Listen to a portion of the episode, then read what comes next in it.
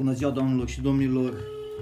Bun venit la un nou episod Faze Tari cu George Anton și invitații speciali. Din seara asta ia să-i vedem, să-i punem pe linie, să vedem dacă și răspund la telefon. Pentru că nu ne-am mai văzut de mult și am primit mesaje. Da, bună, salut! Să mai facem un episod de Faze Tari. Suntem cu Vladimir Gheorghiu. Vladimir, salut! Salut, George! Salut! Și suntem și cu mama. Mamă, cum te cheamă? Cum o cheamă? Mamă, ești pe linie? Stai că s-a întâmplat ceva. Vine ea, când vezi că se conectează, se aude și încălzării. Eu cred că e conectată. Mamă, nu mă auzi? Băi, la ora asta o deranjez, băi. Oamenii sunt disciplinați, băi. Se scoală de dimineață, nu de ăștia noctambul ca noi. Termină-te, mă, că sunt profesionist. Am sunat-o înainte ca să-i spun că să văd bobac pe show. Înainte te-ai trădat de când ai plecat de acasă, ai uitat abietul lui mai ta. Stai puțin să o sun din nou și te sun imediat. Hai, bă. Hai să mai încercăm o dată varianta asta. De ce nu a fi răspuns ea? Că fără mama n-am cum. Mama era sidekick-ul meu pe show. Când eram plecat din țară, am făcut multe episoade. Dacă vă duceți înapoi să ascultați, vorbeam despre diverse. Avem niște probleme tehnice pe acest podcast care se vor rezolva acum într-o secundă. Ia să vedem dacă răspunde femeia asta.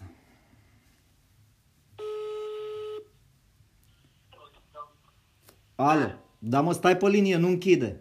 Ce, nu mă auzeai? Ah! Da, mamă. Ce, da, mamă? Vorbește. Ah, tată, salut, bun. Dă-mi pe mama la telefon, bun venit la Faze Tari. Hai, mă, lasă-mă de-aia cu coastele tăi, toate numai la păstii de zâmbit. Păi ce să fac, altceva, altă treabă n-am, nu vezi cu COVID-ul ăsta. Dă-mi-o pe mama. Da, bă, să-l dai și zi. Așa, stai pe linie, nu închide. Bun venit la Faze Tari. Aducem un invitat special în seara asta. Un fost coleg de facultate, Vladimir Gheorghiu. Ia să-l aducem pe băiatul. Hai că reușim. Suntem deja 3 minute în podcastul ăsta. Dacă ați reușit să ascultați până acum, de acum încolo o să merit. Alo? Așa, fratele meu, bun venit la Faze Tari. Ești în direct cu mama. Mamă, cum te cheamă? Anton Maria. Teruna, doamnă, eu sunt Vladimir. Vladimir este director de imagine, e fost coleg cu mine de facultate. Am făcut regie împreună. Și regizor, e și regizor. Da, și și doamna, sunt la fel de cunoscut ca și George. Adică mai puțin cunoscut ca și George. Adică noi trăim în orașul ăsta și nimeni nu aleargă după noi. Păi n-are de ce. Păi asta îi spun și eu lui George, dar el tot visează. Da, visătorii imaginari cu George. Păi, mamă, dar să știi că nu sunt singurul visător. Vorbesc cu un regizor, dar un coleg de-al lui George, da, Vladimir. Vezi, George m-a avansat de la director, m-a făcut de imagine, m-a făcut regizor. Știți că directorul de imagine și cu așa am învățat eu în facultate, regizor și director de imagine au un mariaj în timpul filmului, adică unul fără altul nu pot să lucrez. Păi nu se poate. Unul regizor, altul face imagine, altul face scenariu, altul face... Și de regulă se întâlnesc la decernarea premiilor. Noi, George, ne-am întâlnit la vreo decernare. Trebuie să explic. George, noi ne-am întâlnit la vreo decernare. Nu ne-am întâlnit la nicio decernare. Hai, mă, stai că vorbesc cu George și cu... Da, zi. Noi, în mod normal... George, zi și mie, George, când ne-am întâlnit noi ultima dată la o decernare de premii? Îl avem pe tata în backup. Du-te și tu mai încolo să nu-ți deranjezi pe omul ăla la meci. Nu mă duc dincolo, că el trebuie să audă ce vorbesc. Da, lasă-l să audă. Să-i deranjea părinții ca să nu mai înțelegem ce, să nu mai știm ce vorbim aici. Păi nu, să știi că eu când eram plecat în țară făceam cu mama cât un episod ăsta de podcast în fiecare zi, știi? Și n-am mai făcut de mult, mă gândeam că asta e o ocazie bună. Da, la ora asta se joacă meci Islanda cu România, vreau să bată... Da. Islanda. Mamă, păi dacă eu... Suntem proști noi românii. Dacă sunt visător, să știi că un vis se creează în echipă. Uite, l-am luat și pe Vladimir, i-am spus de vis și ca să-l facem în realitate, i-am arătat un scenariu și a zis, bine mă, hai să-l filmăm. Și am lucrat vreo 20 de inși la un episod ăsta de un vis, știi? Da, mamă, încercarea n-are mare. Păi, de-abia... De-abia... Dacă asta știe să facă, altceva nu știe. De unde, dracu? Auzi, la muncă, dacă tu duce la muncă, la sapă. Păi am muncit, am... A fost o caravana vaccinării și acolo e de muncit. Da, mama, azi am fost la muncă, s-a făcut o caravană care pleacă în mai multe orașe, se duce pe la Pitești, la Craiova. De fapt, luni o să mă duc la Craiova cu caravana asta. Eu n-am putut să plec, că plecam mâine, trebuia să plec mâine.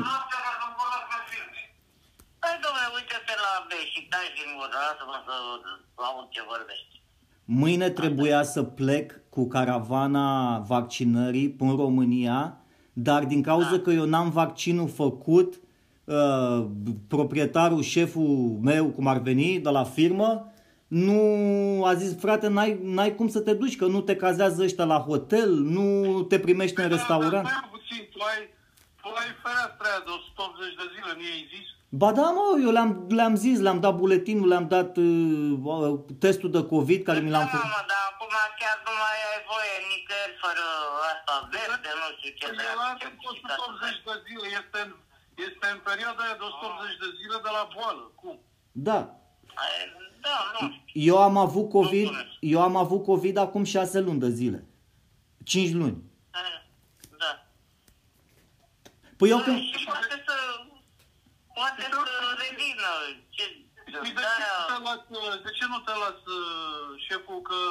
Uite, tu ești legal, ești perfect legal, ești încă în alea 180 de zile, nu trebuie să te vaccinezi. Am înțeles, fratele meu, dar se pare că nu e legal, îți trebuie un soi de carte verde, deci fără cartea aia verde. Dar aia ți-o dă pe baza asta.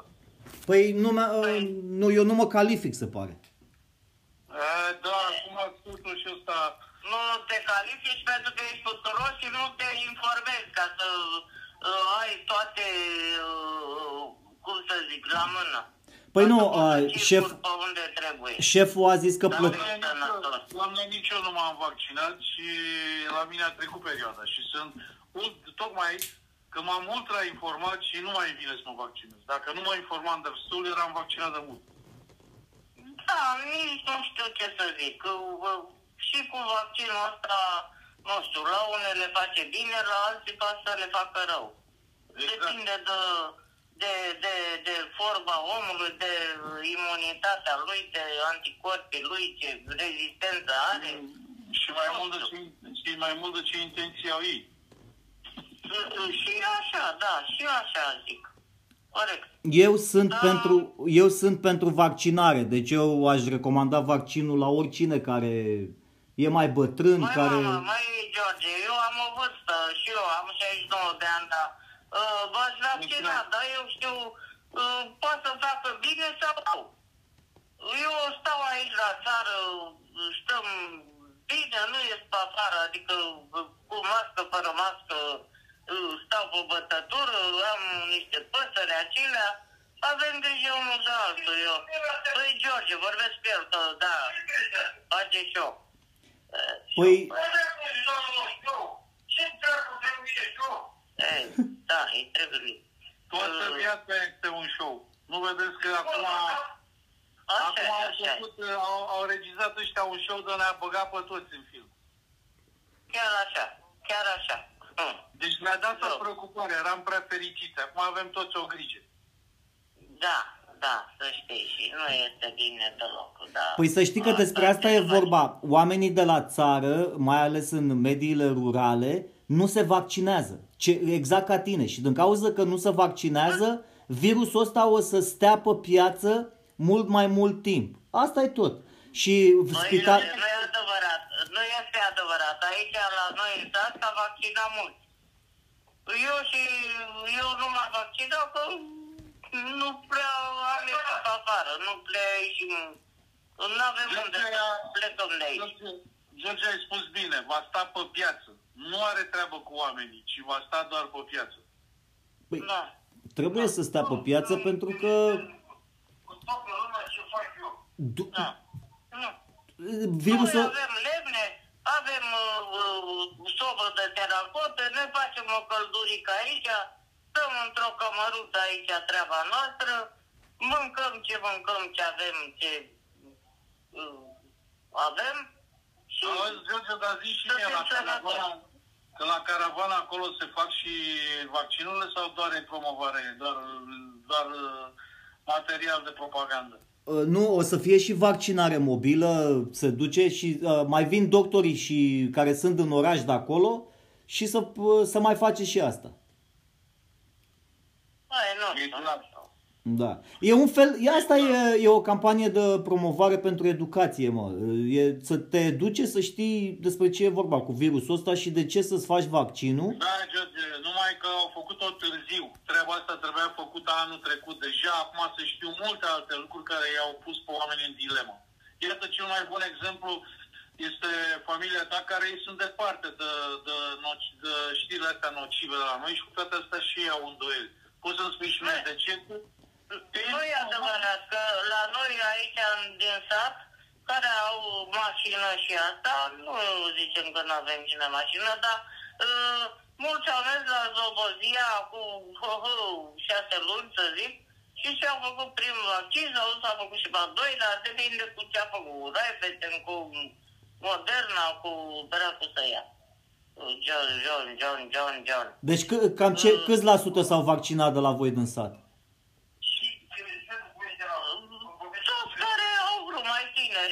Mai tineri până în 30 și ceva de ani. Ei au avut ceva probleme de sănătate? Nu, mă rog, am grijă de probleme vaccinului. Hai mă, mai lasă-mă în pace să vorbesc. Nu că, nu știu, nu probleme. Dacă până la 40 de ani n-ai probleme, au și copii, au și doamne iartă. Și s-au dus să vaccineze oamenii. Atunci asta nu înțeleg. Atâta lumea din jurul nu s-a vaccinat și nu au probleme. În schimb, eu citesc numai de cazuri nasoale. De exemplu, ultimul caz, cântărețul ăsta. Un cântăreț care a făcut a doua doză și ce i s-a întâmplat. Ce cântăreț? Cu cât citești mai mult, cu atât... Stai puțin să nu furnizezi informații false și conspirații. Ce cântăreț? Cum îl cheamă? Petrică Roțu Stoian. Da. Da, de știe mama ta mai bine, da.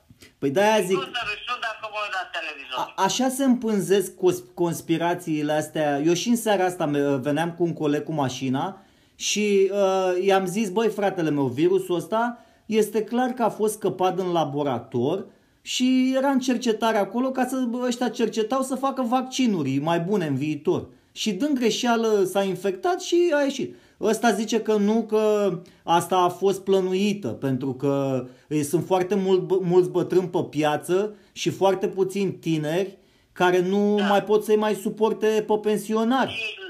Și i-a dat drumul intenționat. Da, și i-a dat drumul intenționat și eu i-am spus băiatului, eu citeam, eram pe căcare și citeam în revista Economistul în anul 1999, unde se spunea că Europa de Est va fi alipită economic de către ăștia, Anglia, Franța ăștia, ca să le ia forța de muncă. Deci să-i aducă pe ăștia să muncească, pentru că în țările dezvoltate, datorită faptului că medicina crește în ce mai mult, au bani, sunt sănătoși și trăiesc până la 100 de ani. Și nu, a scăzut și natalitatea. Oamenii fac din ce în ce mai mulți copii. Ca de exemplu, tu ai făcut... câți copii ai făcut tu, femeie? 4. Eu am făcut 1, deci tu vezi, scade numărul. Deci natalitatea scade, nu că noi am fi exemplu, dar îți dau așa.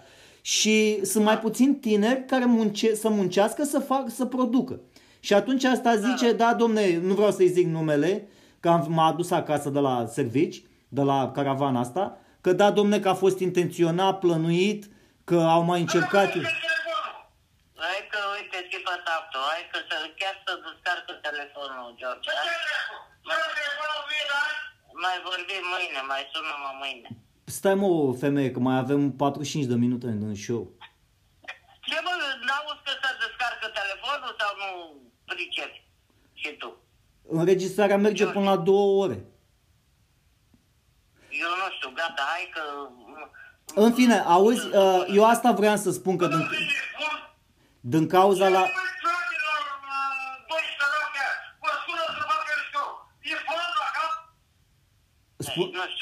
Spune că au cerut fanii show, au trimis... Nu mai vorbesc nimica, gata, te rog foarte frumos, hai închide că dău mă super show. Bine, hai, închidem imediat. Închidem imediat. Și, în fine, eu nu cred că e o conspirație asta cu COVID-ul. Dar să știți că mie mi-e dor de voi și eu vreau să vin pe la țară, să stau cu voi, dar din cauza asta nu vreau să vin să vă dau virusul. Înțelegi? Că după aia dacă... Când trece virusul, vii aici și ne vezi dacă mai suntem sănătoși. Hai să tu, pa! Bine, dacă vrei să... Dar tu ce faci acum, mamă? Unde te duci? Ești ocupată?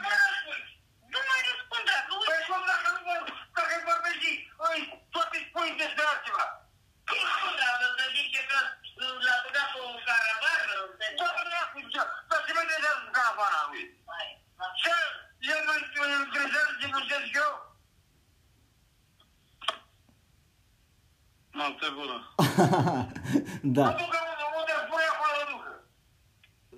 Lasă, tata e informat, lui plac știrile și din cauza asta dacă a auzit de show imediat se bagă, știi? Spune-i că îl înlocuiesc pe ăla de la Lumea lui Banciu. Da. Au închis, a? Mamă, mai ești acolo? În fine. Nu, e pe linie, dar nu mai urlă tata și n-are cum să intre pe interval. Așa, Vlad... Închide-mă telefonul dacă nu vrei. Eu trebuie să fac show-ul ăsta. Dacă au cerut fanii show-ul, eu ce vrei să fac? Da, Vladimire. Deci aici am avut spectrul... divergențe sau cu diferențe între fiecare cum a recepționat situația actuală. Și așa ăsta este adevărul, George. Ce spui tu, nu mai crede nimeni. Deci nu mai crede nimeni că a scăpat în laborator. Tu zici așa că recomand la toată lumea. Eu știu foarte multă lume din jurul meu care nu-mi recomandă. Eu personal nu știu ce să zic. Eu pot să spun atât, că nu am suficiente informații ca să știu că virusul ăsta, vaccinul ăsta ne scapă de problema asta. Dar am suficiente, deocamdată suficiente informații să-mi dau seama că lucrurile vor mai continua. Da? Nu știu. Deci, îți spun sincer, când am ieșit din spital după ce am avut COVID, am zis că primul lucru care îl fac, fac vaccinul. Și după aia am făcut, stai că mai stau 3 luni de zile, pentru că un medicament pe care l-am primit în spital îmi scădea sistemul imunitar și la recomandarea Ministerului Sănătății trebuie să fac după 3 luni. În alea 3 luni am tot citit o grămadă de chestii și au început să apară aceste știri, cum fiecare a dezvoltat o grămadă de complicații și nu știu ce. Ce-i drept, mor mai mulți de COVID decât de complicații de la vaccin.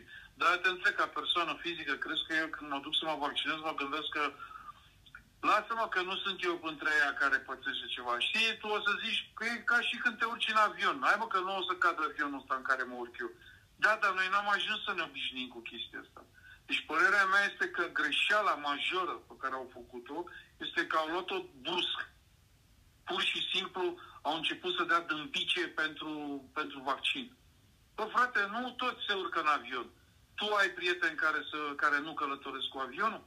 Din cauza că le e teamă nu se prăbușească? Eu am. Nu, pentru că eu am călătorit de multe ori cu avionul și nu, cu cine mă întâlnesc, dar eu n-am. Nu, da, tu nu te gândești la asta. Deși știi foarte bine că există o probabilitate ca, nu știu câte, la câte avioane unul cade, da? Extrem de mică, 0,00000. Avionul ăla zboară în fiecare zi, de 3 ori. Aha, de câți ani? De câți ani? Da, păi nu, s-au mai întâmplat cazuri. Un avion care zbura pe ruta Hawaii, aproape acolo de coastă, făcea atât de multe rute și la un moment dat i s-a desprins o bucată din el și una a zburat în scaun și ăilalți au aterizat, au fost toți ok, dar îi bătea vântul, deci aia zburau cu vântul, știi? Că s-a desprins o bucată de aia de avion. Da, bun, deci există accidente. Există. Și de când s-a introdus transportul aerian așa comercial? De mult, de sunt 60 de ani, de nu știu, de nu, mai devreme din anii, de al doilea război. Sau nu știu când au fost introduse primele linii comerciale, că americanii l-au introdus, nu mai știu. Dar a fost fenomenul ăsta, adică evenimentul ăsta a fost din nou revigorat cu filmul la Aviator, cu Leonardo DiCaprio, știi? Da, știu pe Leonardo. Așa, și pe Leonardo. Ce mai face Leonardo? Nu știu ce mai face Leonardo. Da, chiar îl știu pe Leonardo, l-am văzut odată la o de-asta și am avut o actriță care a jucat într-un film de-al meu, care a făcut o poză cu Leonardo și o tot pun pe aia când mai e, mai tot futea la creier. Mă mai faci un film, mă mai bagi într-un film. Și eu îi postam poza aia cu Leonardo, știi? Eu zic, iau-o pe actrița asta cu Leonardo, care a jucat în filmul meu, știi? Ca să-mi fac eu reclamă. Deci, poate peste câțiva... Dar eu n-am vorbit cu Leonardo, nu am relații cu domnul DiCaprio. Adică nici n-am stat de vorbă cu el. Pentru că nu i-ai prezentat niciodată în poveștile tale. Eu nu sunt la nivelul lui, fratele meu. Ăla e la un nivel mult mai avansat. Eu sunt varză. Nu considera așa. Cine a scris Shutter Island și Inception? Bine, adevărat. Nu ești la nivelul ăsta... cum o cheamă? Scorsese. Ăsta, Nolan, Christopher Nolan. Nu, fratele meu, ăla știe să facă niște filme. Eu nu prea sunt fan Christopher Nolan și spun și de ce. Poveștile lui sunt foarte complicate și... Păi da, au cele mai complicate tipologii de-astea din modelele astea de scenografii. Poveste, ramificate, deci nu știi, da. Așa. Modelele lui Crop sau cum îl cheamă.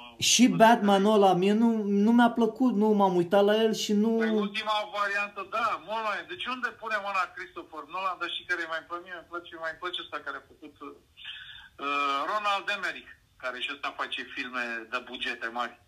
Cum a făcut asta de... Dar nu e regizor bun Ronald Emmerich, frate. Adică el în afară să... A? A făcut filme mari, deci de astea, de bugete mari, imense. Sau ăla care a făcut, cum o cheamă, că m-am un gol, care a făcut Christopher, care a făcut Titanic. E și cercetător. James Cameron, ăla e maestru, da, mă. A făcut Avatarul, ești nebun la cap. Eu m-am dus să văd Avatarul ăla în 3D de vreo 8 ori. Nu-ți exagerez, de vreo 8 ori m-am dus să-l văd. Eram în Los Angeles, mă duceam, fumam niște iarbă, și mă duceam să mă uit la Avatar în 3D. Și atunci, pe care l-ai considerat tu cel mai bun regizor din punctul tău de vedere? Kubrick, de departe. Eu l-aș considera, e adevărat, mi-au plăcut toți, inclusiv ăsta, Wolfgang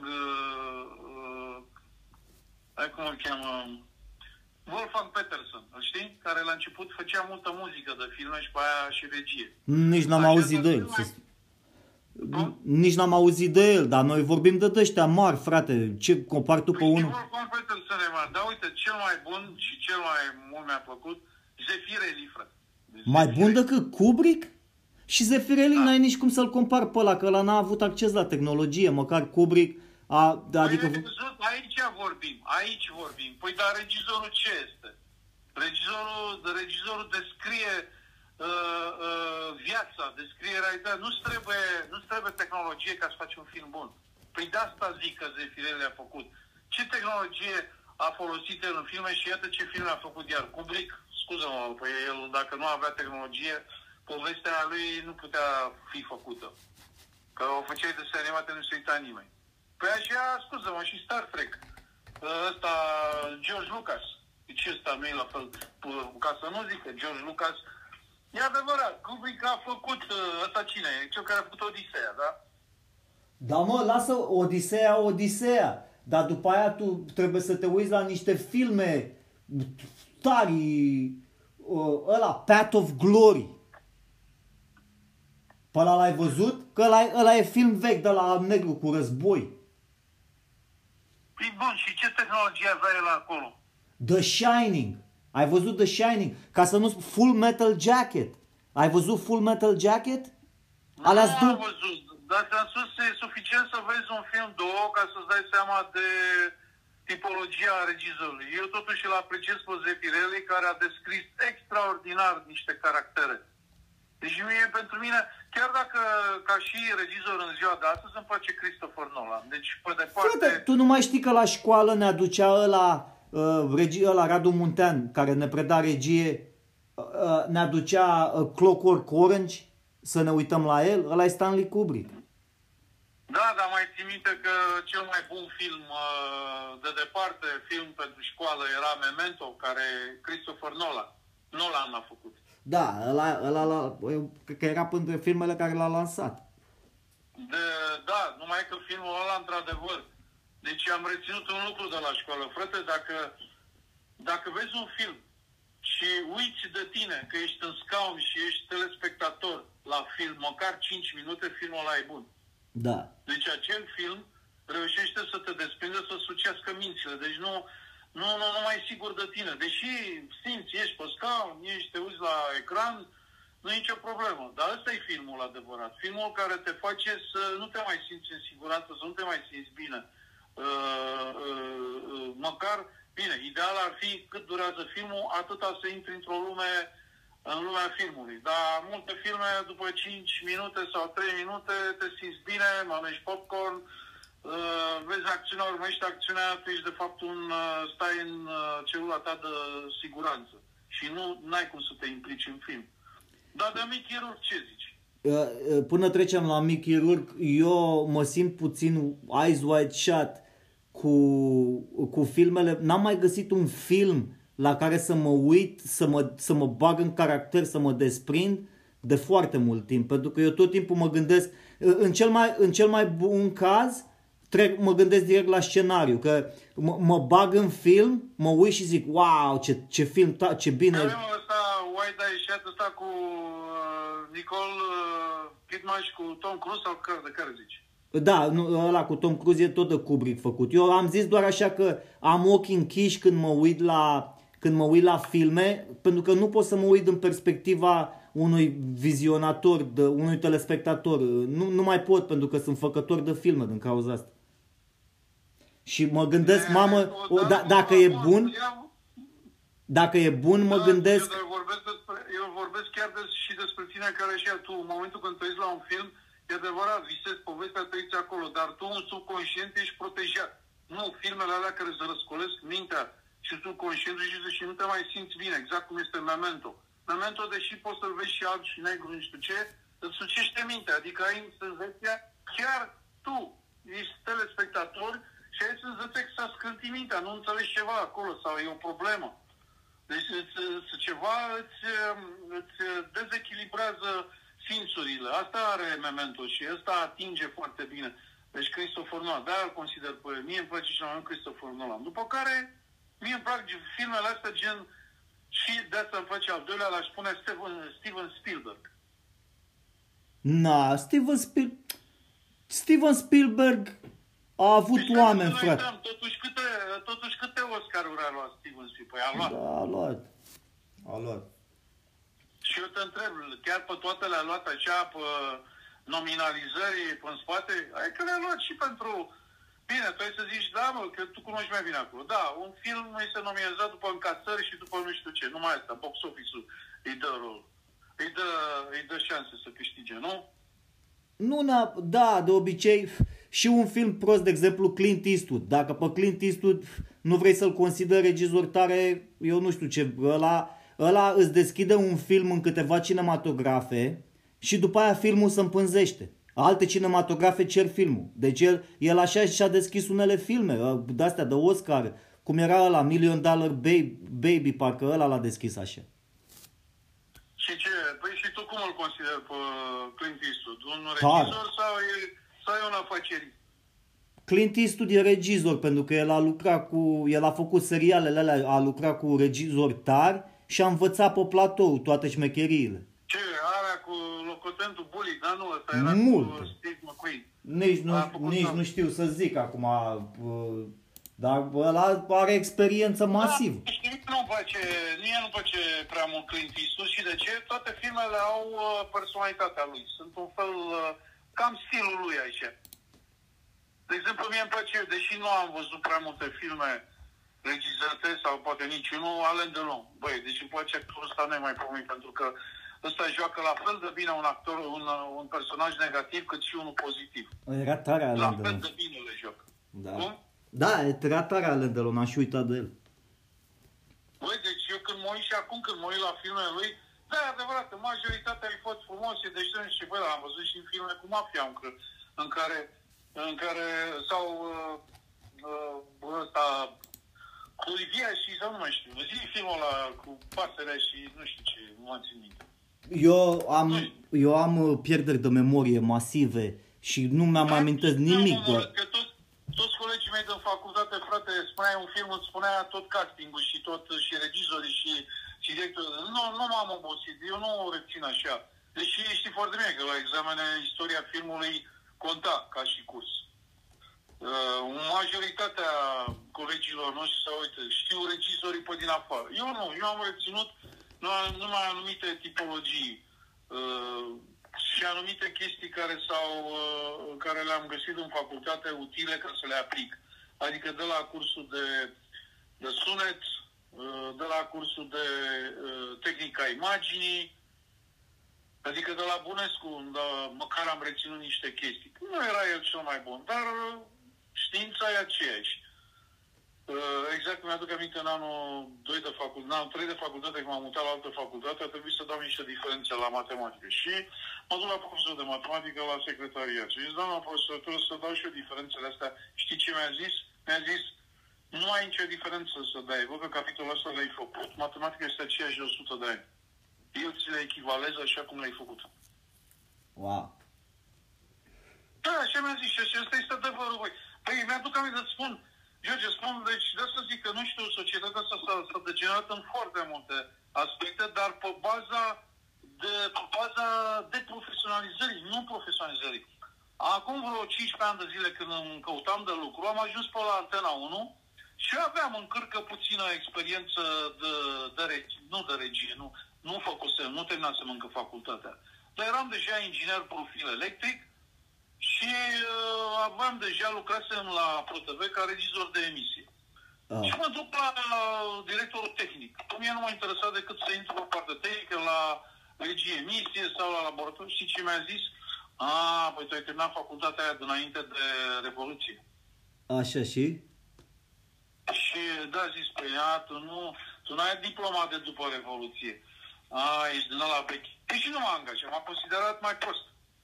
Păi am tăcut în gură pentru că am venit într-o recomandare a unui coleg care acolo era mai bătrân ca mine cu un an de zile, șef de laborator, deci el a terminat culmea aceeași facultate ca mine, dar mai bătrân ca mine cu un an, și mie îmi spune ăsta, păi tu ai terminat facultatea aia de după Revoluție, dinainte de Revoluție. Unde intrau numai 5, să făceau numai 5 regizori pe an. Da, deci și eu am zis... Păi stai, dom'le, dimpotrivă, aș putea să spun invers, că dacă am terminat-o pe aia dinainte de Revoluție, e mai bună decât asta de acum, în care tu nu vezi, studenții de astăzi au 3 joburi, să fac 2 facultăți paralel, de singurii care lucrează, care sunt la o singură facultate și mai țin și angajează la o firmă corporate, se chinuie, se muncesc și stau și mă întreb ce reține ei după facultate.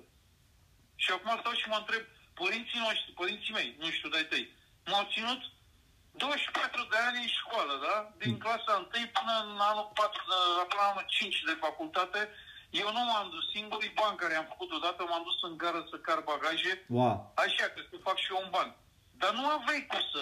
Deci, înainte de Revoluție, ca student să te duci să lucrezi, era o jenă, o rușine, înseamnă că nu te duce capul, înseamnă că nu ești în stare să înveți, pentru că părinții spuneau, stai și învață.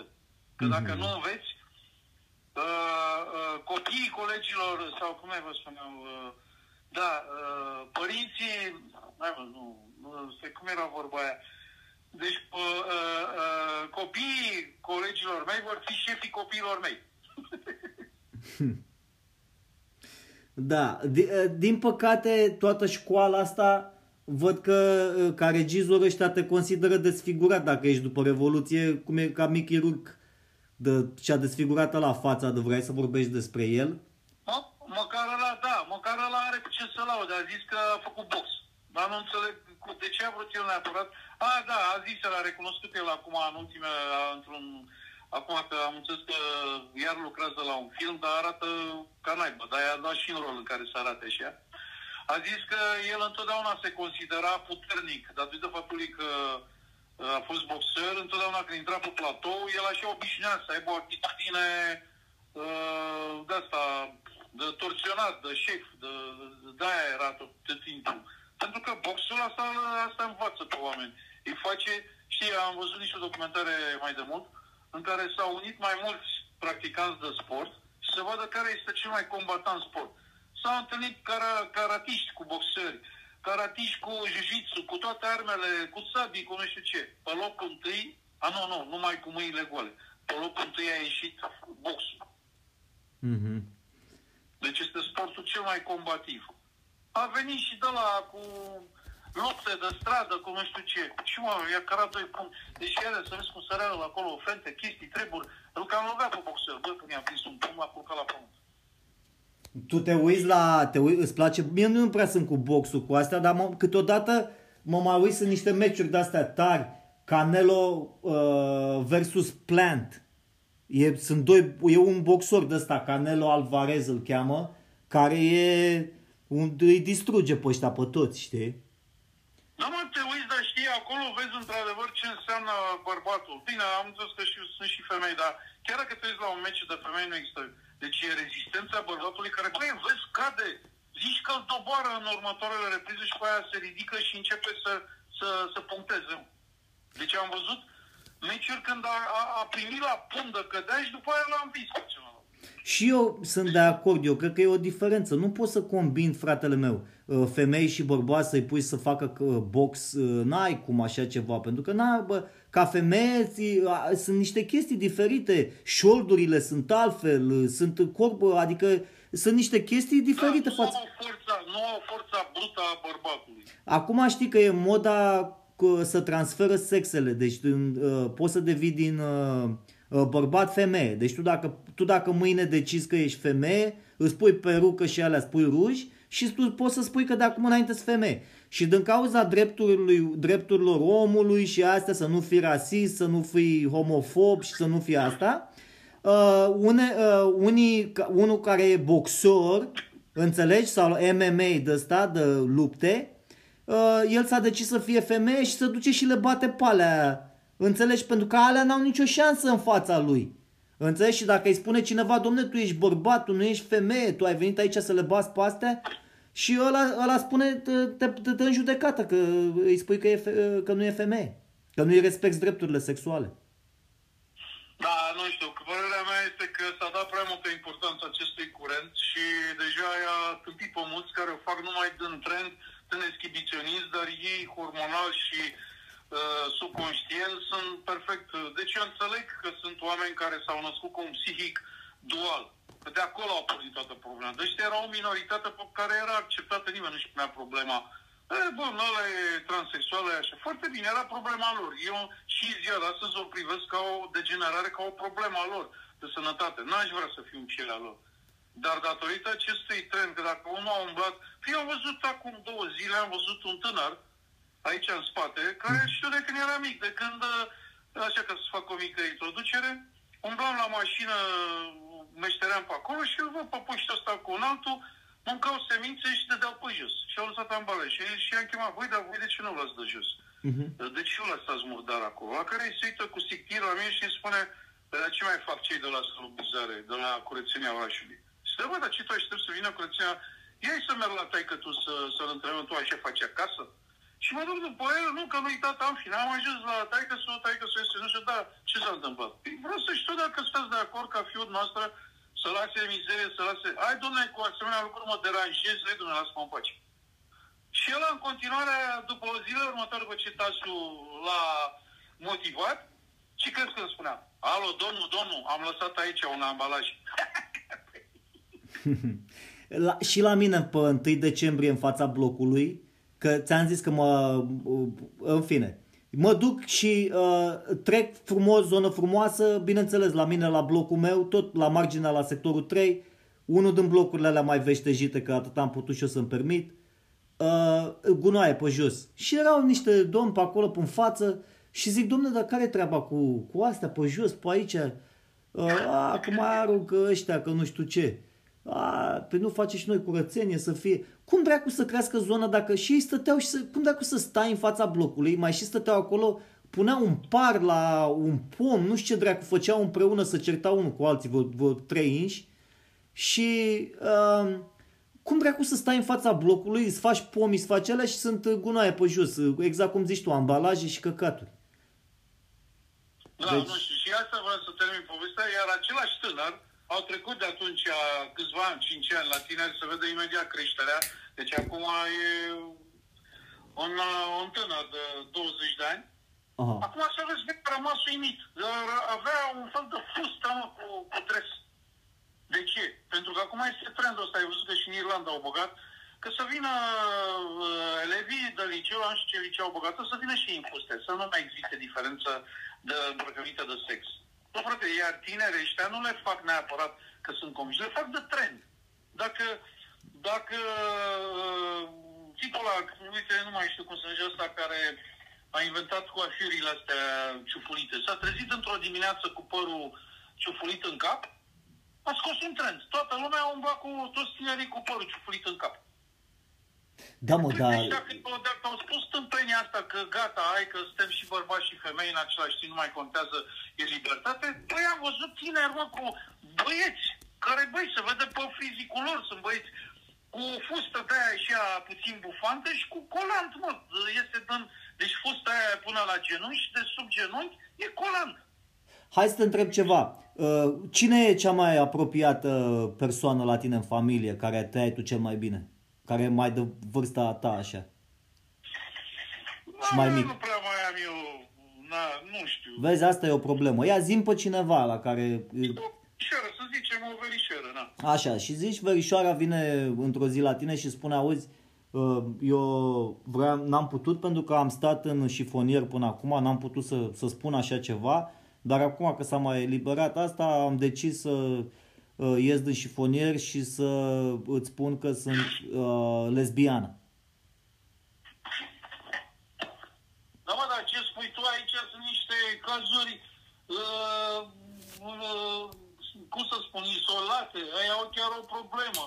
Așa, și zic, și cu ce m-am mai eliberat dacă îi zic? Păi nu, și tu poți să-i spui, fata mea, felicitări, sper să te simți bine, că acum ți-ai... dezvăluit orientarea sexuală, că pe mine tot la fel mă interesează ce faci tu în dormitor, adică nu mă interesează deloc. Bun, dar auzi, chestia asta este de mult. Și acum te întreb. Mie mi se pare de fapt că este un fel de provocare, un fel de desmintire, pentru că lucrurile astea sunt mai de demult. Bun, și dacă sunt unii care au tendințe duale sau nu și-au găsit împlinirea în sexul pe care l-au pentru că au o dezechilibrare psihologică și hormonală, că de aici provin multe. Bun, ok, de ăștia sunt foarte puțini. Acum ce să fac, un trend? Să-i nebunesc pe alții? Deci mie mi se pare toată chestia asta o smintire, exact cum a fost acum câțiva ani. A fost că pământul nu este rotund, este drept, este plan. Da, că pământul e plat. Păi și tu crezi în asta? Adică... Cred. Auzi, a fost. Eu am citit atât de mult. Exact cum acum 10 ani era nebunia aia cu Păi stai mă puțin, acum pe cinstită, tu ai fost în spațiu ca să vezi tu cu ochii tăi? Nu, n-am fost în spațiu, dar este dovedit că totul este rotund. Gândește-te că toată percepția noastră e rotundă, da? În primul rând, toate reprezentările sunt sferice. De ce n-ar fi planetele rotunde? Bun, e adevărat, n-am fost în spațiu. Dar nu există teorie mai bună. Dar eu te întreb, tu crezi că erau atât de mincinoși de pe vremea Giordano Bruno și Galileo Galilei când au văzut că planetele sunt rotunde? Să mintă de atunci? Plus că tu, toată tehnica asta, dacă tu ești în spațiu, cea mai perfectă formă cu un câmp de presiune sau de gradienți egali este forma sferică. Mie mi se pare o stupizenie să fie plat pământul. Pentru că înseamnă niște forțe neuniforme la margine, la colțuri. Adică ce e aia plată? Un plat ce? Și ce e de desubt? Pe când sfera este o suprafață perfectă care are... Deci nu știu, și dacă te gândești fizic și matematic, așa ar trebui să fie. O formă nu neapărat sferică, dar să fie rotundă, spațială, un ovoid, așa, o chestie de genul ăsta, că pământul nu e perfect, o sferă. Dar n-are cum să fie plat. Și atunci, uite și chestia asta m-a nebunit atunci. Și bă, frate, dacă o fi aceea. Ei zicea așa, noi nu avem suficiente aparate optice cu care să vedem că atunci când un vapor pleacă spre orizont, noi nu mai vedem că nu avem aparate, dar poți să-l vezi. Nu este adevărat. Când te uiți la un vapor, vezi cum el dispare treptat. Deci el dispare după linia orizontului. Soarele. De ce iese și... Bun.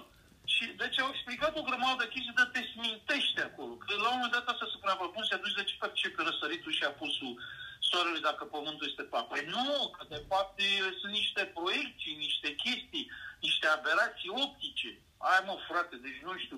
Atunci eu te întreb de ce lucrurile perfecte sunt sferice. Un rulment are bile, frecarea, roata este rotundă. De ce? Eu sunt de acord cu tine. Pentru că astea sunt la fel de conspirații, cum sunt și astea cu COVID-ul. Deci aceleași tipuri de conspirații. Da, exact, ca să-ți mintească mintea, ca să nu mai fii sigur de nimic. După ce îți mintiți mintea omului, atunci poți să-i spui o prostie și te crede. Pentru că nu mai ai nicio referință, nu mai ai nimic. De asta zic că, într-adevăr, una din metodele de a stăpâni toată tineretul este să-i umbli la educație. Să le distrugi, tu vezi cum sunt școlile acum, că tu ai observat în jurul tău că toți părinții sunt nebuniți să facă temele copiilor? Păi eram acum câțiva ani la o filmare cu Adi, care îl știi. Da. Adi Paul. La un campionat de badminton. Uh-huh. Bun, jucate echipe, s-au jucat optimile, sferturile finale și finalele s-au stabilit câștigătorii. Bun, acum gata, îi strângem sculele și ce? Băi, am rămas un timp, mi-a atras atenția ceva. S-au adunat sportivii și ce crezi că făceau? Deci, băi, hai să facem lecțiile copiilor. Și au început să se discute între ei pentru că erau probleme de mădăită. Și ce făceau copiii? Se uitau la ei și da, hai că mâine trebuie să le prezentăm. Și au început să-și spune copiii badminton și ăștia părinții își trofocau creierii să le facă problemele. Care nici ei habar n-aveau. Da, și ei se străduiau, întrebau unul. Deci în primul rând mi-a plăcut chestia asta, părinții, sportivi, care își dau seama că, bă, n-avem timp, dar hai să ne ajutăm copiii la comun. Adică să ajutau că o comunitate rezolva probleme copiilor, iar copiii își dădeau seama că, bă, că tot părinții se... Deci s-au obișnuit copiii ca părinții să-i rezolve în școală și dacă nu pot să angajeze meditator... Că ce, bă, tu concepeai să ai meditator din clasa 5-a?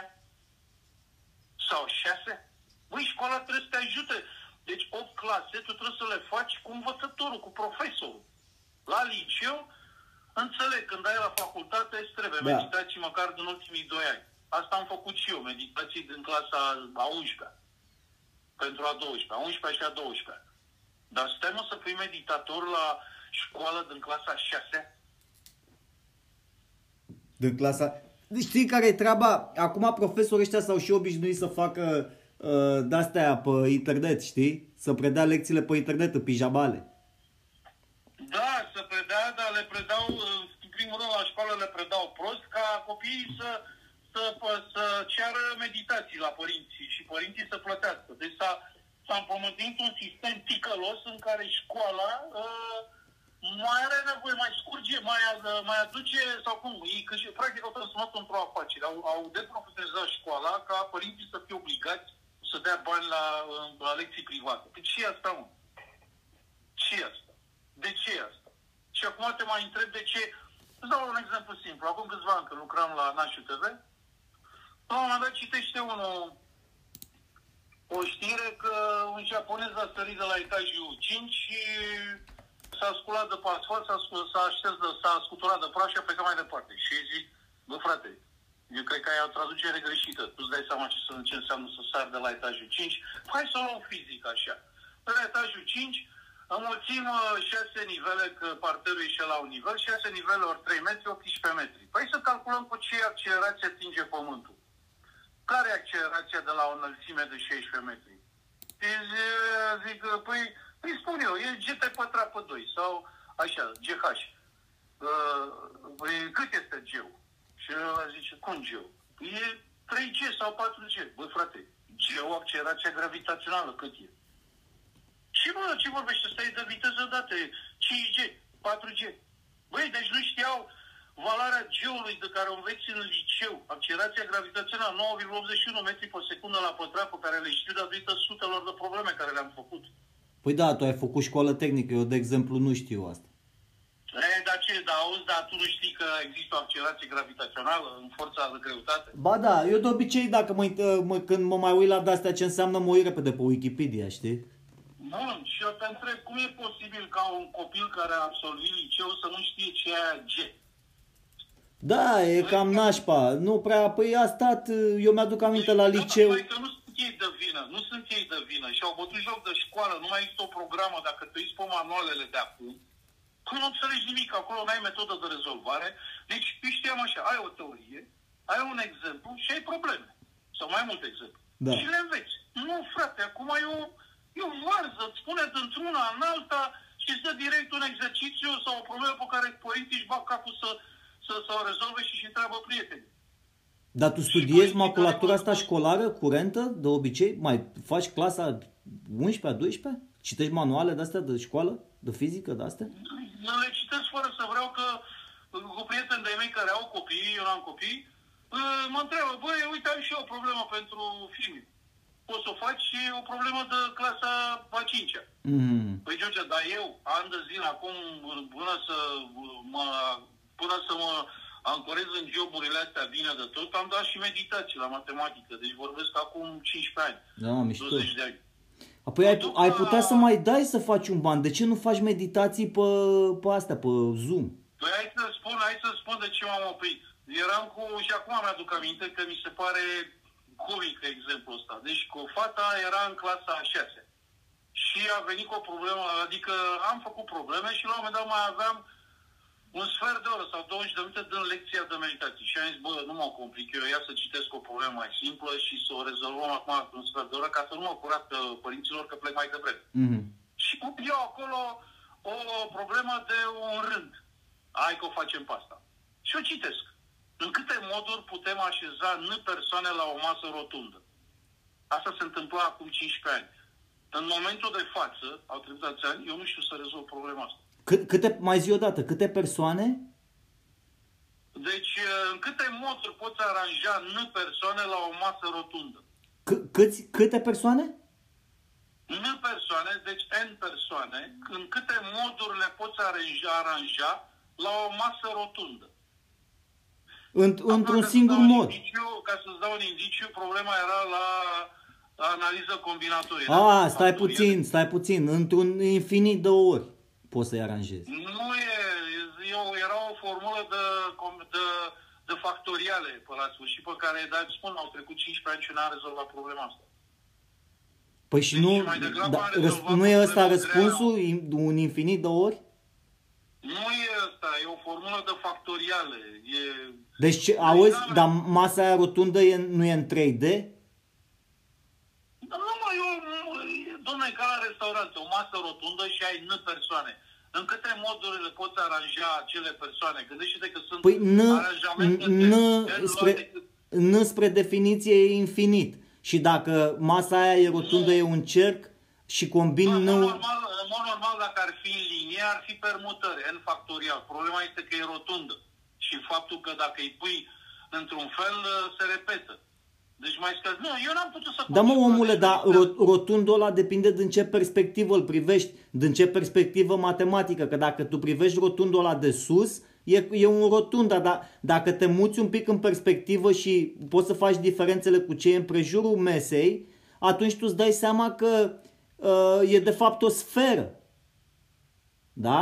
Bine, indiferent cum ai lua-o, încearcă să rezolvi problema. Pentru că acolo te întreabă simplu. În câte moduri poți aranja persoanele... Și eu ți-am răspuns. În sfera aia e un infinit? Nu, răspunsul nu este infinit. Pentru că răspunsul este un număr finit care e calculabil. Păi N-ul nu e... N-ul nu mi l-ai dat finit. Păi nu, mă, nu. Eu n-am spus că nu tinde la infinit. Că normal că dacă nu tinde la infinit, și ăsta e tot infinit. Orice funcție crescătoare, dacă dacă argumentul e infinit, ea crește la infinit. Trebuie să fie invers crescătoare ca să tindă la zero. Că nu poate să tindă decât ori la infinit, ori la zero. Nu, nu este normal. În cazul ăsta scade. Că tu te uiți cercul concentric. Iau exemplu. În câte moduri poți aranja 10 persoane la o masă rotundă. Da. Deci atunci dacă nu tinde la infinit, atunci răspunsul e 1. Nu e, mai e analiză combinatorii, sunt mai multe variante. Răspunsul era un raport de factori, de termen factorial. N minus, nu știu cât, factorial, supra n plus. Deci nu, răspunsul era un raport de termen factorial, în care intrau expresii cu N. Eu ți-am spus, de când vorbeam despre OZN-uri și despre asta, eu mă bazez numai pe argumente reale. Deci tu trebuie să-mi dai, dacă mi-ai dat astea cu N, cu nu știu ce, mai băgat dacă plus că nu mă pricep. Adică generalizezi și faci o funcție. Bă, nu te întreb. În câte moduri aranjezi 10 persoane la o masă rotundă? Ok, 1. Că poți să-i pui în ordine, da? Îi pui după vârstă, îi pui după înălțime, îi pui din 2 în 2, adică, de exemplu, le pui la fiecare cât unul. Păi stai, fratele meu, că n-ul ăla e... A, tu vrei să-mi spui și n-ul ăla... A, n-ul e de la 1 la 10, stai puțin. Păi nu neapărat de la 1, ți-am dat un exemplu. În câte moduri pui 10 persoane la masă? Păi poți să le pui în ordine, poți să le pui din 2 în 2.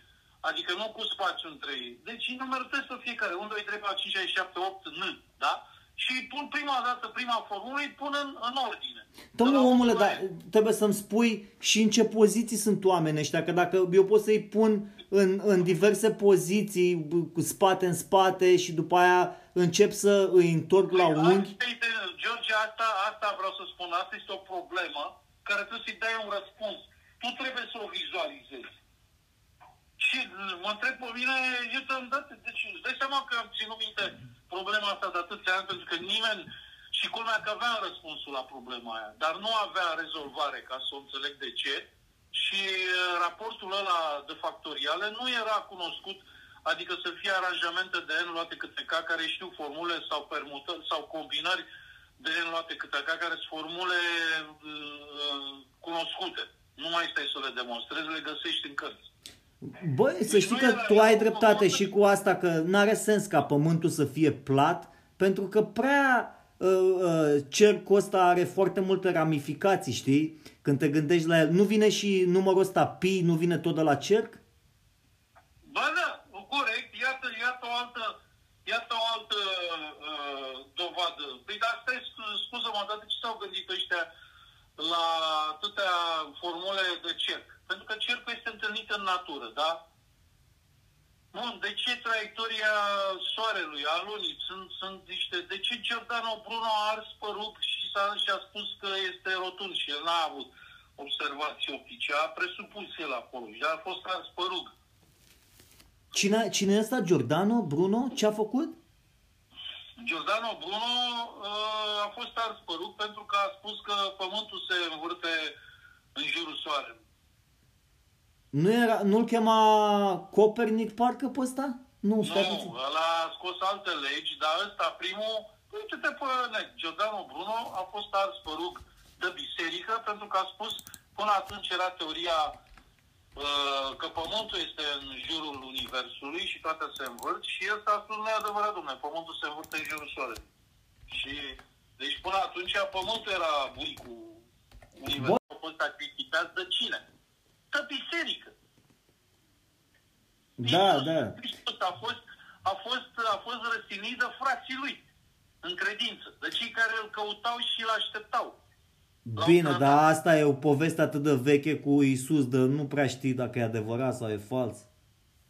E adevărată, mă, și de ce? Nu știu, nu trebuie să cauți exact cum s-au apucat ăștia să caute că Iisus Hristos a fost căsătorit sau nu. Asta nu mai contează, bă, asta e o tâmpenie, este acum să cauți că Iisus a avut nevastă pe Maria Magdalena sau nu știu ce. Este adevărată pentru că personajele din această povestire ne reprezintă pe toți. Eu cred că au ea la Vatican niște manuscrise vechi, pe acolo ascunse, care nu le dă la nimeni să le citească, care o să, dacă ți-ar dezvălui ce sunt pe manuscrisele alea, te-ai cruci. De unde vin toate poveștile astea și cum au... Așa, și tu la ce te gândești? Că ai citit ceva și ai... Religia pentru mine este un sistem politic. Eu mă gândesc la combinația dintre religie și tehnologie, unde... Pe vremuri tu trebuia să-l trimiți pe unul cu calul ca să dea vestea la satul următor, la orașul următor și trebuia să ai un fel de sediu politic central, care ăla era biserica, e Vaticanul, care bisericile sunt răspândite peste tot și era cea mai ușoară funcție de acces la populație. Știi, să, de exemplu, văd că populația moare de asta, e o boală de asta care e de la porc, știi? Mâncare de porc, dacă gripa porcină. Nu gripa, e de asta mai... Trebuie să-i faci vaccin la veterinar și când tai porcul, cum se cheamă? E un vierme de ăsta. Și... Da. Așa. Da, și eu dacă sunt papa de la Roma, zic, frate, avem o problemă, văd că se îmbolnăvesc oamenii de asta. Bine, dă-ți foară în țară că am vorbit cu Iisus Hristos și de azi înainte să nu se mai mănânce porc. Înțelegi? Sau ăștia... Da, și tu ce crezi? Că toată credința asta, religia asta, tu ai citit Biblia? Am citit-o doar prin toate documentarele care m-am uitat la televizor și despre Biblie. Nu, aia nu înseamnă. Biblia ori o citești ca coadă, ori... Am încercat să citesc și e așa codată de mi s-a făcut silă. Mie îmi place să citesc povești de-astea cu dialog, cu aventuri. M-am uitat la filmul ăla lui Zeffirelli, că vorbeai de Zeffirelli cu Iisus, partea 1 și partea 2, în fiecare an. Când eram mic îl dădeau la televizor în fiecare an, mă uitam în continuu. Ce, filmul ăla nu e după Biblie? Al lui Zeffirelli. Care? Filmul lui Zeffirelli, Iisus. Păi da, dar e numai Noul Testament. Biblia este Vechiul Testament și Noul Testament. E adevărat, așa cum a fost... trunchiată de împărații Constantin și Elena, pentru că Biblia conținea multe capitole, dar ea a fost făcută pentru oameni ca să creadă. Dar Biblia are multe capitole complicate. E gnostică, sunt manuscriturile de la Marea Moartă, deci sunt o grămadă de chestii care dovedesc mai multe lucruri, dar pentru faptul că omul trebuia să înțeleagă doar mesajul, împărații Constantin și Elena au trunchiat-o și au făcut-o așa cum e, Vechiul și Noul Testament. Păi dar stai mă puțin, da. Nu se zicea în Biblie că oamenii trăiau, deci că ăștia strămoșii lui Adam și Eva trăiau câte 100 și ceva de ani, 200 de ani? Păi da, e adevărat. Deci în sudul Italiei sunt cei mai mulți ăștia, centenari de ăștia, care împlinesc 100 de ani. Pentru că au alte condiții, stai mă puțin, dar omul este. Da, mă, mama lui nevastă mea are 104 ani, mulți înainte. Adică, pardon, nu mama, bunica lui nevastă mea. Și în ce zonă locuiește? În Florida. Și ce a lucrat la viața ei? Bă, nu știu ce a fost, un soi de profesoară de-asta. Ceva de genul. Deci a ținut dietă, alea a fost mai disciplinată, gimnastică. Nu prea știu multe despre ea, ca ce a mâncat și ce asta, habar n-am. Dar... E interesant, pentru că noi oricum, nu știu cât mai trăim, Dar țin minte o întâmplare, o povestire, o știre a pornit de la nemți, când s-au dus ăștia, au găsit într-un oraș din Germania, au găsit o groapă comună cu multe corpuri care nu s-au descompus, deci nu schelete. Și s-au gândit că sunt sfinți. Și au început să discute în biserică, în parohiile respective și cu clerul, ce se facă, poate au dat o groapă de sfinți sacrificați, nu știu ce. Și atunci biserica, care întotdeauna folosește știința ca să dovedească dacă cumva există ceva divin sau nu, s-a apucat și au studiat. Și concluzia lor a fost că ăștia au mâncat foarte multe, adică erau recent în groapă. A, se întrerupe. Câteodată avem o întrerupere de asta pe show, din cauză că dacă vorbim prea mult la telefon, nu știu de ce, se întrerupe după o oră conversația. Deci eu nu pot să vorbesc mai mult de o oră fără să fiu întrerupt. Chiar aici la Faze Tari, o onoare să fiu alături de voi cu Vladimir. Da, Vladimir. Deci ai dreptate. Vaticanul ține secrete. Vaticanul dezvăluie așa câte puțin. Acum au fost nevoiți și au declarat că OZN-urile de fapt există și că sunt tot creștini. Cine? Extraterestri? Nu, papa de la ăștia, Vaticanul. S-a declarat că extraterestrii, ei nu neagă existența extraterestrilor. Și dacă sunt extraterestri, creștinezează și pe ăștia. Da, bine, aici, acum știi, Einstein spunea că reprezentarea Dumnezeului este în funcție de gradul de cultură al civilizației. Cu cât civilizația, de exemplu, spunem așa, cu cât civilizația este mai înapoiată, cu atât Dumnezeu are o formă mai apropiată de om. Cu cât este mai evoluată, Dumnezeu este un concept mult mai complicat. Păi eu nu m-aș mira ca Dumnezeu să fi fost chiar niște extraterestri. Au venit frumos în orbită, s-au uitat la planeta asta și zicea, mă, ce creaturi sunt acolo. Au văzut niște maimuțe de-astea și care i-au modificat genetic și a făcut pe Adam și Eva. Și așa și de-aia, când au făcut aia copii, trăiau câte 200-300 de ani și după aia, după ce au plecat extraterestrii, ăștia tot încercau să vorbească cu ei înapoi. Unde sunteți? De ce ați plecat? Și se ducea pe munte. Da, unul l-a omorât pe fisul. Îl știi pe ăla care l-a omorât pe fisul, i-a tăiat beregata pe munte, că nu vrea extraterestrii să vorbească cu el? Cred că Moise îl chema, sau nu mai știu. Stai că mă uit acum pe internet. Da, Moise s-a dus doar pe munte să asculte poruncile de la Dumnezeu. Numai pe el l-a chemat să-i spună. Și a coborât și a făcut cele 10 porunci. Deci Moise s-a fost chemat să-i se spună lui poruncile. Și Moise a fost cu porunci și care a fost ăla care și-a omorât copilul? Care și-a omorât copilul sau fratele? Abraham. Abraham vrea să vorbească cu ăștia, cu Dumnezeu practic, nu i-a răspuns nimeni că i-au plecat, i-au modificat ăștia pe aici, pe genetic. Probabil i-a pus să muncească, aveau nevoie de ceva resurse și după aia s-au cărat. Și asta a făcut Isaac. Se spune, uite aici zice, în narativa biblică, i s-a comandat lui Abraham, stai puțin, ci că extraterestrii au vorbit cu el, cu Abraham, și i s-a comandat să-l omoare pe fisul, pe Isaac, ca sacrificiu, să-l dea sacrificiu la zei. Și asta a fost.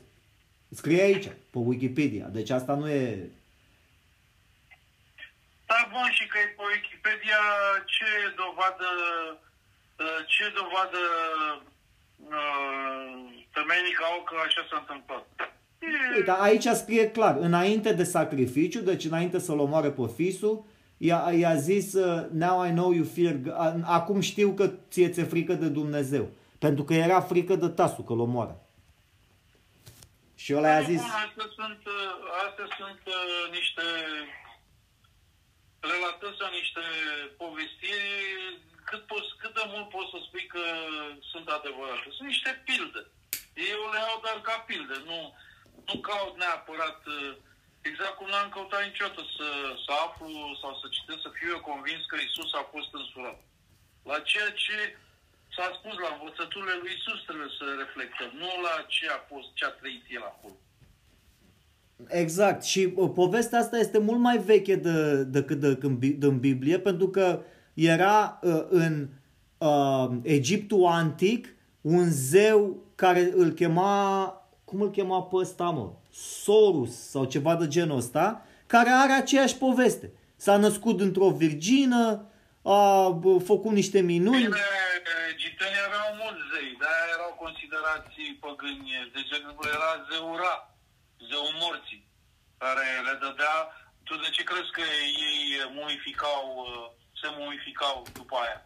Pentru că considerau că trăiesc următoarea viață. De-aia le ducea acolo toate bunurile în piramidă, inclusiv nevasta și sclavii erau acolo tăvii băgați în piramidă. Dar ceea ce este interesant este că aceste piramide încă nu s-a descoperit prea mult misterul lor.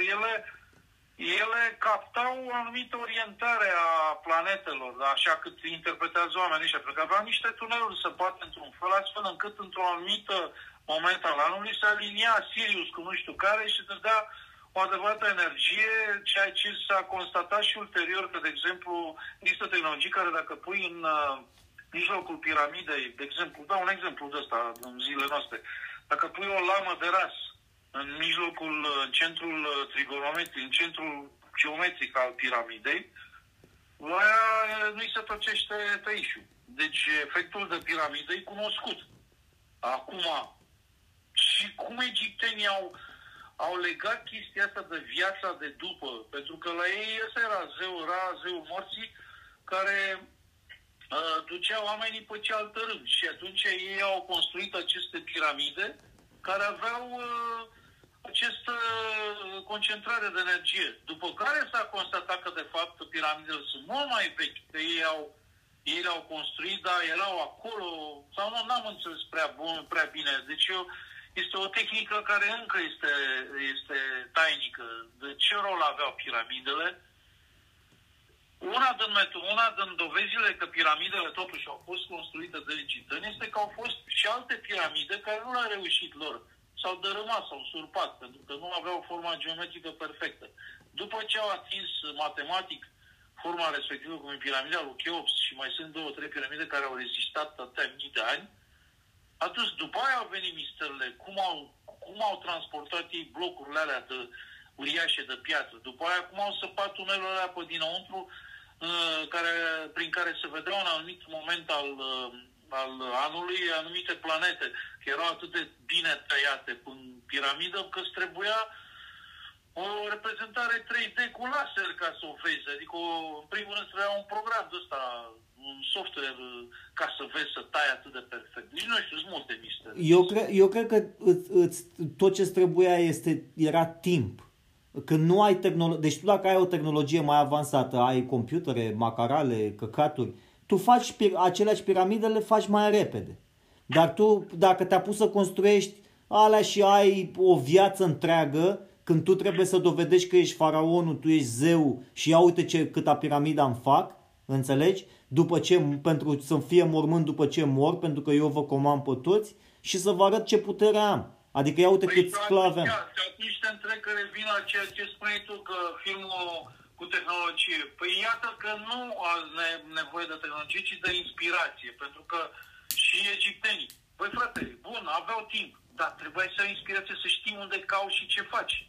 Păi dacă ai și timp să te tot uiți la cer și ăla se uită la cer și zice ia fă-mi și mie un mormânt. Ia zici și mie în ultimul timp ce lucruri de inspirație s-au făcut. Da, tu ai să zici, uite, tehnologia asta are nemesager.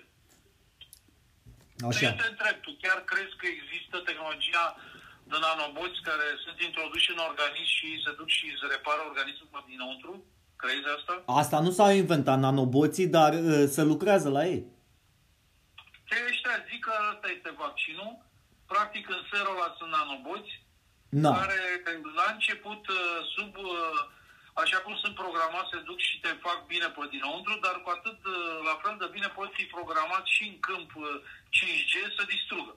Dar nu poți să-i consideri nanoboți pe aia pentru că au numai construcție biologică.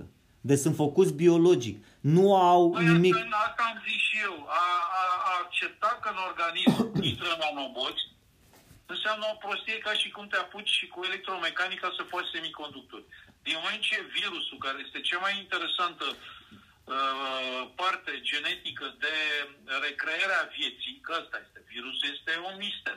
Ăsta e, dacă ar fi să comparăm, cum zice Biblia, suflul pe care îl dă materiei și o face vie, păi în genetică este virusul, pentru că virusul caută să se multiplice și el dă naștere celulei, care la după aia moleculă, organe, nu știu ce. Păi de ce să bagi nanoboți când bagi secvențe genetice? Pentru că ăla lucrează singur. Ăla virusul, când s-a trezit într-un mediu propice, începe să sintetizeze proteine, începe să se formeze. De ce oamenii fac boli? Pentru că virusii nu sunt toți. De ce nu ne îmbolnăvim la virus uman? Pentru că omul este obișnuit cu virusii umani. Toți avem virus în noi. De exemplu, fetele... mai țin minte, a fost scandalul cu vaccinările astea împotriva cancerului de col uterin. Păi pentru vaccinul ăsta trebuiau vaccinate toate fetele înainte de 12 sau 14 ani. Deci înainte de a începe viața sexuală, după care gata. Pentru că virusul oricum a intrat în organism și iată și aici o problemă.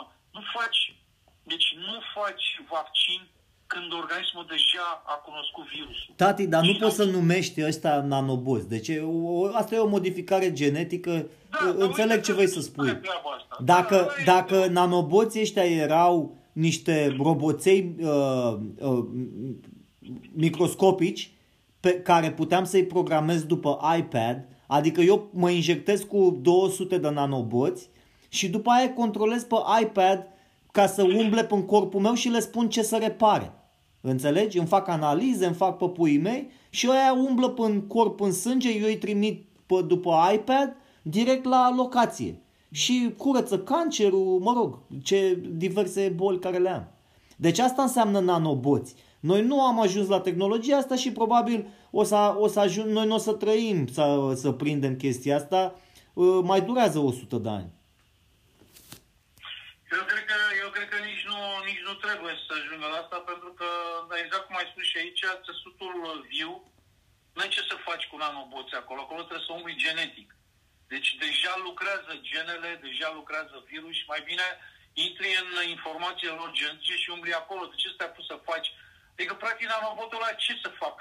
Adică există un mecanism mult mai avansat genetic care recunoaște o celulă, o secvență, o mulțește sau o distruge. Deci păi, depinde ce generație de nanoboți, că ăștia vor fi primii nanoboți care te vor vindeca. Următoarea generație de nanoboți pot să construiască organe întregi. Deci te injectezi cu 10.000 de nanoboți de data asta și o să se ducă la o arteră care o să-ți dea ție atac de cord și nanoboții aia înlocuiesc artera. Deci artera va fi făcută din nanoboți.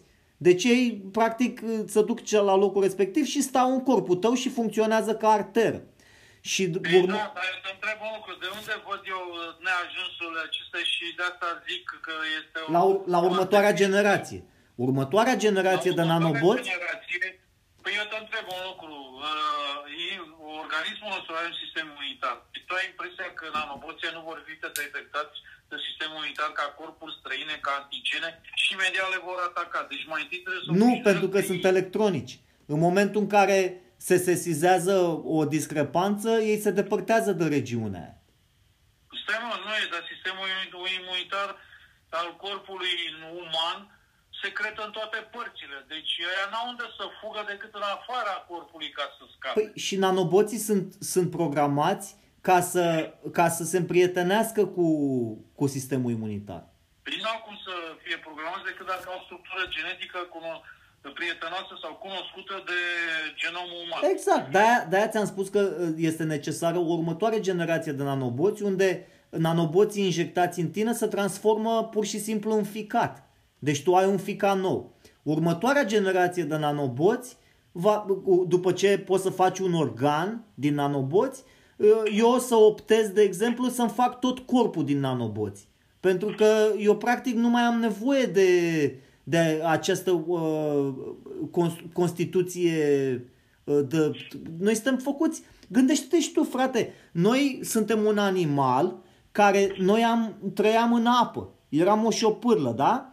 Și ne-a dus capul, frate, ne uitam pe mal și vedeam foarte multă mâncare, înțelegi? Și am zis cum ne ducem noi pe mal, cum luăm apa cu noi.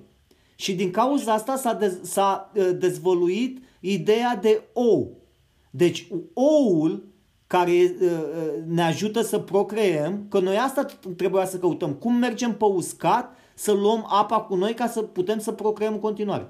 Și ăla a fost lichidul pe care noi îl creăm, asta a făcut, de-aia șopârlele primele au fost pe ouă și după aia au fost dinozauri și mă rog, după ce s-au învățat pe uscat. Și totul pornește de la creier. Deci celulele alea de creier, cum s-au format ele, cum s-au inventat, d-au putut să creeze așa ceva. Înțelegi? Și noi avem un corp care noi ar trebui să supraviețuim în apă. Deci noi suntem făcuți foarte slabi, sunt cu sânge, cu căcat. Deci asta nu... Ce pula mea ai nevoie de organe sexuale când tot corpul tău este făcut din nanoboți? Și eu pot să fac un copil din nanoboți, adică va fi robot ca mine. Eu sunt prima generație de robot și lui Fimiu îi spun, frate, tu ești prima generație de copii de roboți. Adică eu am fost om la viața mea, am fost făcut din carne și oase, dar acum sunt făcut din nanoboți. Și ți-am dat naștere așa. Și tu ai impresia că omul poate să controleze astfel de mecanism care a fost evoluat de milioane de ani de natură, de univers? Deci noi vorbim aici la nivel de 2000 de ani, adică nici nu pot să spun în viitor când vom avea așa ceva. Nu va reuși omul să facă așa ceva, un lucru pe care îl stăpânește universul. Nu va reuși, va reuși dacă nu ne vom autodistruge. Deci șansele... Nu va reuși niciodată nu va reuși, pentru că nu are suficientă cunoștință de ansamblu, de la distanță. Dacă ar fi așa, eu te întreb, de ce nu l-a reușit lor să eradice cancerele sau să crească dinți? Ce e cea mai mare problemă? Că am vorbit și cu stomatologi. O problemă la care s-au chinuit, bineînțeles, contra bani, în adevărat, vinzi o casă ca să-ți crească un dinte. Nu sunt în stare să, chiar cu celule stem, cum știu eu, să controleze o ieșire, un dinte, să se formeze un dinte, să crească un dinte. Nu încă. Nu încă, nu va fi niciodată, pentru că știi ce spun în prezent. Somatologii spun da, s-au făcut experiențe, se poate determina creșterea unei dinte. Aha. Dar nu s-a putut controla direcția, poate să-ți iasă în orice direcție. Deci, alinierea dinților, faptul că dintul ăla iese după celălalt dinte, de forma asta, aia. Asta e ca un episod ăla din Zona Crepusculară, te duci la dentist și după aia a doua zi te trezești vampir. Sau te trezești că spune, da, ți-am dat, o să-ți crească un dinte și te uiți a doua zi că nu e, dar în schimb ți-a crescut în palmă dintele, da. Deci, nu, mie mi se pare... Dar ceea ce cred într-adevăr este că toată tehnologia asta avansată este făcută, este atât de avansată, dar poate să facă rău. Poate să facă rău. Deci tehnologia de a face rău și a controla distrugerea omului este foarte avansată. Păi asta e dată.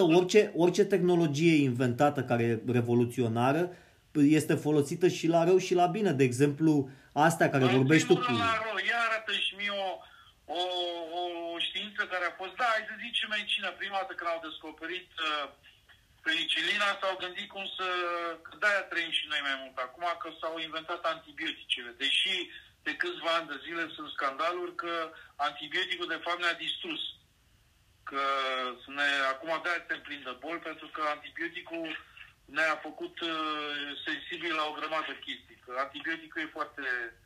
Dar eu pot să spun, eu dacă nu aveam antibiotice de când eram mic, nu mai trăiam până acum. Da. Și eu am luat o grămadă de antibiotice când eram îmbrăcit, bonlav. Dar n-am mai luat antibiotice de vreo 13 ani. Pentru că eu am alergie la penicină. De ce am alergie la penicină? Păi să câtă antibiotice am făcut când eram mic. Mm-hmm.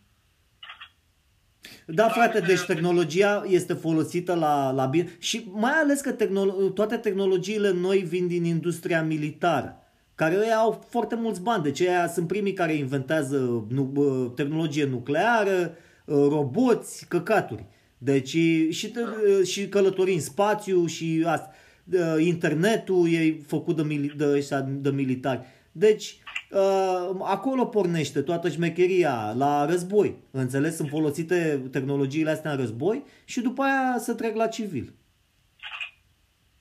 Intră pe mainstream. Deci tot ce este de asta, tot ce a fost descoperit și au avut imediat o aplicație care să dezvolte nivelul de cunoaștere a omului, l-au folosit militar. Da? Energia atomică, când au descoperit... Stai, mă, hai să mergem puțin mai în trecut. Praful de pușcă. Păi da, pentru ce l-au descoperit? Ca să facă tuneluri și să arunce în aer piatra? Nu. Ca să se distrugă unul pe altul. Păi da, chinezii parcă l-au inventat, dacă nu greșesc, și l-au inventat să-i omoare pe ea. Dar de la ce a pornit experiența? Asta nu știu cum au descoperit praful de pușcă, că nu mă pricep. Da, laborator ce... Dar vezi, mai e o chestie aici, pe care asta am vrut să o subliniez. Exact, la un moment dat ai zis și tu. Că tu la un moment dat ai zis că animalul din apă se gândea că nu mai are ce să mănânce prea mult în apă. Și nu, el se uita pe mal și vedea mâncare și se gândea cum iese pe mal să respire aer și să mănânce după mal. Și încet... Într-o teorie evoluționistă. Nu faptul că au venit niște extraterestri și au făcut experiențe cu ființele care sunt aici. Păi stai, fratele meu, că e o diferență între creierul uman și orice alt animal după glob. Spune-mi și mie de ce nu au făcut maimuțele arcuri. Păi asta vreau să spun. Deci omul nu are originea. E adevărat, cunoaște mediul acvatic, pentru că însăși originea lui, viața intrauterină, este în lichid. Acolo fătul nu respiră. Ca dovadă că e prima lui respirație este când mama îl naște, se sparge punga cu lichid amniotic și îi dai o palmă la fund dacă nu respiră singur, să ții. Asta a fost trecerea la mamifere. Deci cei mai proști sunt peștii. Ești de acord? Peștii și crocodili. Dar eu te întreb un lucru. Tu ai zis, Adina, nu s-a găsit un animal intermediar care să dovedească evoluția mentală a omului? Exact. Da. Și de la maimuță, dacă eu mă duc și modific genetic niște maimuțe, cumva să le dau inteligența asta. Că de unde vine inteligența umană? Înțelegi? De unde mi-a venit mie inteligența asta să fac eu un show pe Faze Tari în seara asta, să înregistrăm? Deci tu consider că o ființă... De ce nu face o maimuță un show cu Faze Tari? Păi asta vrei tu să spui, că pe vremuri o ființă preistorică are o limită. Nu, dacă n-a fost inoculată genetic cu altceva, nu a putut să evolueze. Păi și eu te întreb, tu ai impresia că ce se întâmplă astăzi, tehnologia vrea să transforme omul într-un transhuman evoluat care să aibă superputeri și să nu mai se îmbolnăvească? 100% ăsta este golul. Dar tu gândește-te că o primă barieră va fi, cum se cheamă, scleroza, se cheamă pe românește, da? Deci scleroza n-ai cum să scapi de ea. Deci când ajungi pe la 100 și ceva, deci este foarte greu, exact în creier. Da, scleroza nu ai cum, pentru că ei nu cunosc până în prezent mecanismele îmbătrânirii. Nu poți să controlezi sinapsele dintre neuroni, care sunt foarte subțiri, sunt ca niște fire, sunt ca niște circuite electrice. Deci fiecare gând pe care îl ai te duce la niște experiențe pe care le-ai avut în trecut. Despre tot ce vorbim noi acum la Faze Tari aici, noi avem niște sinapse în creier care de-aia ne aducem aminte de chestiile astea, care au fost importante pentru noi sau, mă rog. și nu se pot controla alea. Fac la bătrânețe, cum ar veni, ca să ți-o spun simplu din ce știu și eu, fac scurt circuit între ele. Deci tu când te gândești să duci furculița la gură, face scurt circuit cu... Asta e un caz, dar mai este vorba și de vascularizare în care ea devine deficitară și nu se mai hrănesc ca lumea zone din creier și se fracturează conștiința. Exact. Deci următorul pas ca să-i faci upgrade la creier, trebuie să îți transferi toată informația din creier, să ajungi la tehnologia asta, unde să poți citi toată informația din creier, să o transferi în computer și după aia computerul îl pui pe roți sau pe un robot, pe ce vrei tu. Păi da, și atunci acum crezi tu că îi pot... transforma omul în transhuman din moment ce mecanismele creierului nu sunt cunoscute, deși creierul, să nu uităm, asta s-a dovedit. Creierul tot timpul își transferă, este recursivă sau recurentă. Deci totdeauna memoria anterioară se reproduce pe următorul strat de memorie, pentru că celulele se nasc și mor neuronale. Tot timpul se formează. Ca dovadă, frate, nu se știe. Tu știi unde te duci când adormi? Că tu adormi și habar n-ai ce se întâmplă în creierul tău și tu trebuie să dormi jumate din viața ta. Pentru ce să dormi? Nu înțeleg. Păi dar asta ce? În momentul de față, explicația este că orele alea de somn sunt necesare pentru ca creierul să-și organizeze memoria, pentru că astfel s-a dovedit clar că un om poate să trăiască fără mâncare și 2 săptămâni, fără apă câteva zile, dar fără somn 3 zile. Da, și 5 zile fără apă. Zile poate să moară. Deci somnul este în primul rând, are efecte de vindecare. De defragmentare a informațiilor. În primul rând, de vindecare, pentru că subconștientul vindecă. Să nu uităm că de-aia drogurile sunt folosite pentru a induce o stare de precomă ca să rupă omul de conștient și subconștientul să-l vindece. Despre ce droguri vorbești? Droguri psihedelice? Cum? Tu vorbești despre droguri psihedelice acum? Drogurile care te ajută să intri în subconștient ca să te lași pe mâna subconștientului să te vindece. Aha. Adică este metodă mai nouă, când oamenii nu se pot face, le induce o comă, nu se pot vindeca și operațiile nu-i ajută și atunci le induce o comă și ei în subconștient se vindecă. Nu știi că de asta și drogul ăsta, cannabisul, este folosit ca medicament și atâtea cum să spun, scandalul sau atâtea... Pentru cancer. Da, dar în doză mai mare nu e bun. Bun, important este că cum poți să faci un transhuman și să umbli genetic când tu nici măcar nu-i cunoști mecanismul cerebral, mecanismul memoriilor, mecanismul... Cum poți să faci un transhuman atât timp cât chiar tu ai spus, păi, un om poate să-și dezvolte o capacitate măcar prin puterea gândului pentru a supraviețui. Deci, dacă nu intervine o tendință, o dorință de supraviețuire, omul nu evoluează. Ești de acord cu mine, da? Vladimir, adică tu deja ești transhuman și nici nu ți-ai dat seama. Eu dacă ți iau telefonul, tu fără telefon înnebunești. Nu, eu nu înnebunesc. Alții nebunesc, da. Generația asta nouă, dacă le-ai luat telefonul din mână, au nebunit. Deci telefonul a devenit parte din corpul lor, e corect? Acum chiar ad literam ce ai spus tu, am înțeles că în China este asta, injectați cu nu știu ce substanță care comunică prin telefon cu rețeaua 5G. Adică telefonul este foarte... Deci asta am înțeles, am citit, nu știu. Dacă asta ar fi adevărat, asta e transhuman deja.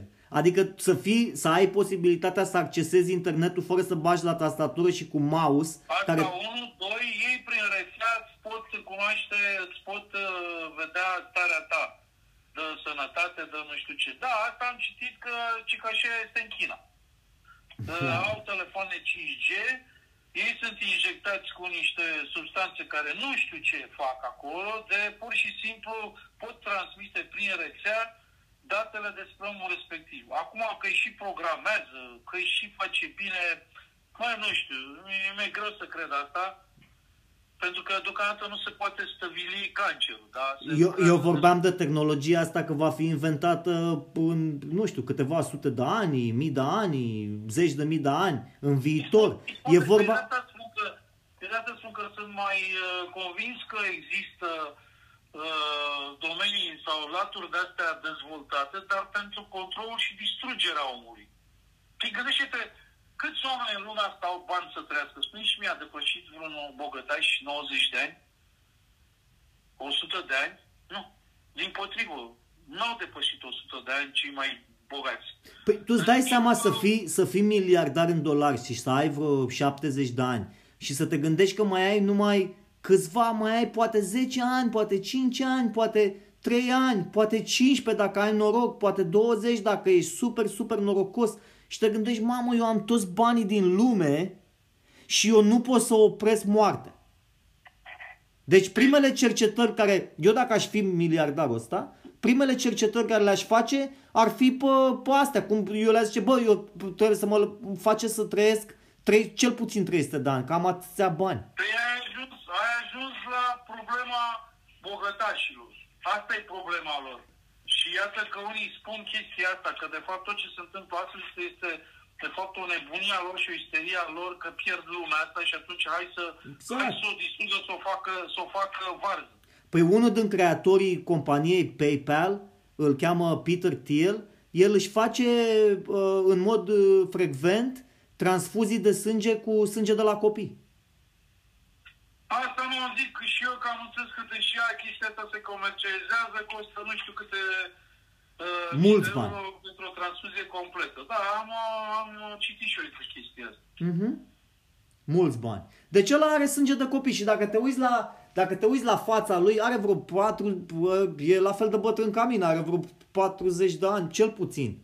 Și ăsta zici că are 25 de ani. Înțelegi? Nu cred că are... La cine o pun? Care zici tu că are 25 de ani? Și de fapt el... Peter Thiel. Și cum arată la tânăr, mă îndoiesc. Ia să... Uită-te după el. Peter Thiel. Da, bun, dacă tu... Și ce tu zici? Că și cât el are 54 de ani acum și tu dacă te uiți la el, tu lui ăsta îi dai... Hai că nu-i dai 25, dar îi dai un 38. Da, mă îndoiesc că... Deci îi dai 20 de ani mai tânăr. Deci și tu de exemplu, tu zici că ai, eu ție ți-aș da 43 de ani. Nu, hai să zic, maxim, nu ți-aș da 46 maxim. Eu nu știu cum te-ai menținut în fizicul ăsta. Nu, asta e o chestie... Tu câți ani ai acum? Genetică, asta e o chestie genetică relativă... Știi, era o poveste mai de mult cu un tip în eroul poveștii, tot timpul părea tânăr.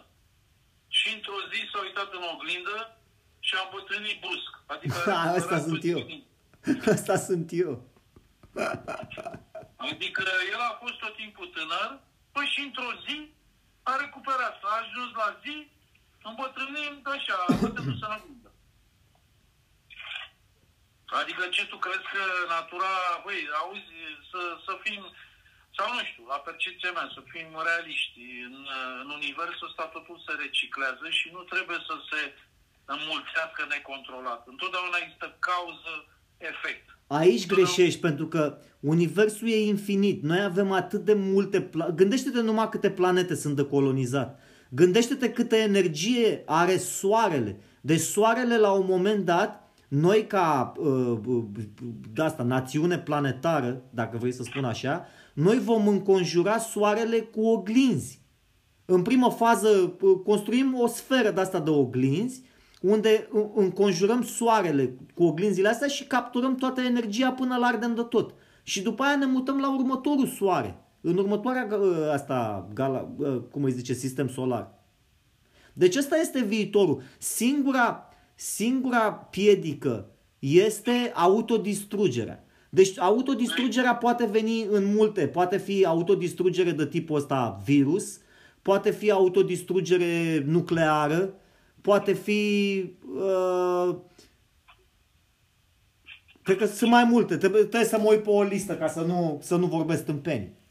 Sunt mai multe dezastre în care poate să dispară și pământul și specia. Un scenariu este o simplă explozie gamma ray burst de la o stea, de la o supernovă. A, și asta, da, dacă asta ziceam să ne autodistrugem noi, asta că mai vine o... asta ca să ne autodistrugem noi, da, cea mai plauzibilă este cu virus, da. Pentru că cu energiile, să zicem că e sub control, dar depinde. Știi, până acum câteva decenii era nebunia asta cu un holocaust atomic. Dintr-un conflict ăsta atomic a dispărut și omenirea. Păi da, păi asta zic. Și tot progresul ăsta pe care l-am avut de la egipteni încoace, de când s-a făcut de la sumerieni, noi am rămas distruși. Înțelegi? Ne distrugem. Că altfel, dacă noi am reușit să trecem peste piedicile astea și, de exemplu, dacă nu ne autodistrugem cu biotehnologia asta, dar poate cu inteligența artificială poate să ne distrugă. Pentru că la un moment dat tu poți să creezi o mașină care ignoră riscurile și este mai inteligentă după orice imaginație umană. Deci are o cap... Apropo de asta, ca să fie un intermezzo așa, căutând niște notații de astea vechi, că vreau să știu cine a făcut tunsurile alea ciufulite, este Zac Efron. Găsesc că aici am scris altceva. Da, știu pe Zac Efron. Că omul într-o viață produce o jumătate de tonă de excremente. Cine? Zac Efron? Nu mă, omul. Bine, aia era altă informație. Zac Efron... a introdus aceste tursele alea mai vechi din anii trecuți. Da, mă, nu știu, că mi-aduc aminte de Zac Efron, acum vreo 6 ani a apărut pe piață și mă uitam cine dracu l-a inventat și pe ăsta, că nu, bă...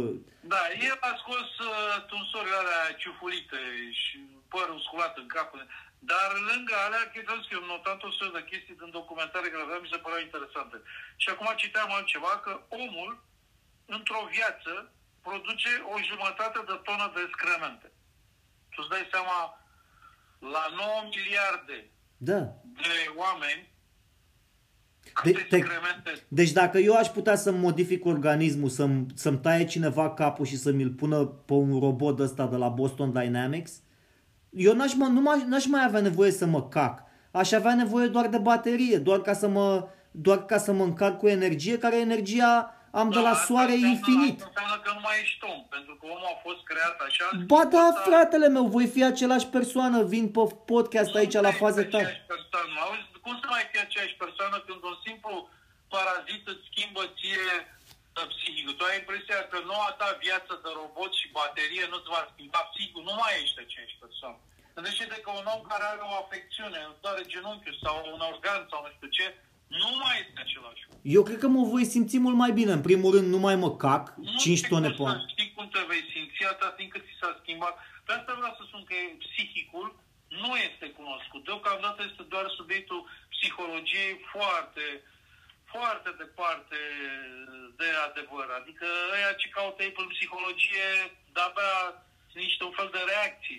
Auzi, deci, gândește-te numai la timpul pe care îl pierzi cu dorințe de-astea sexuale.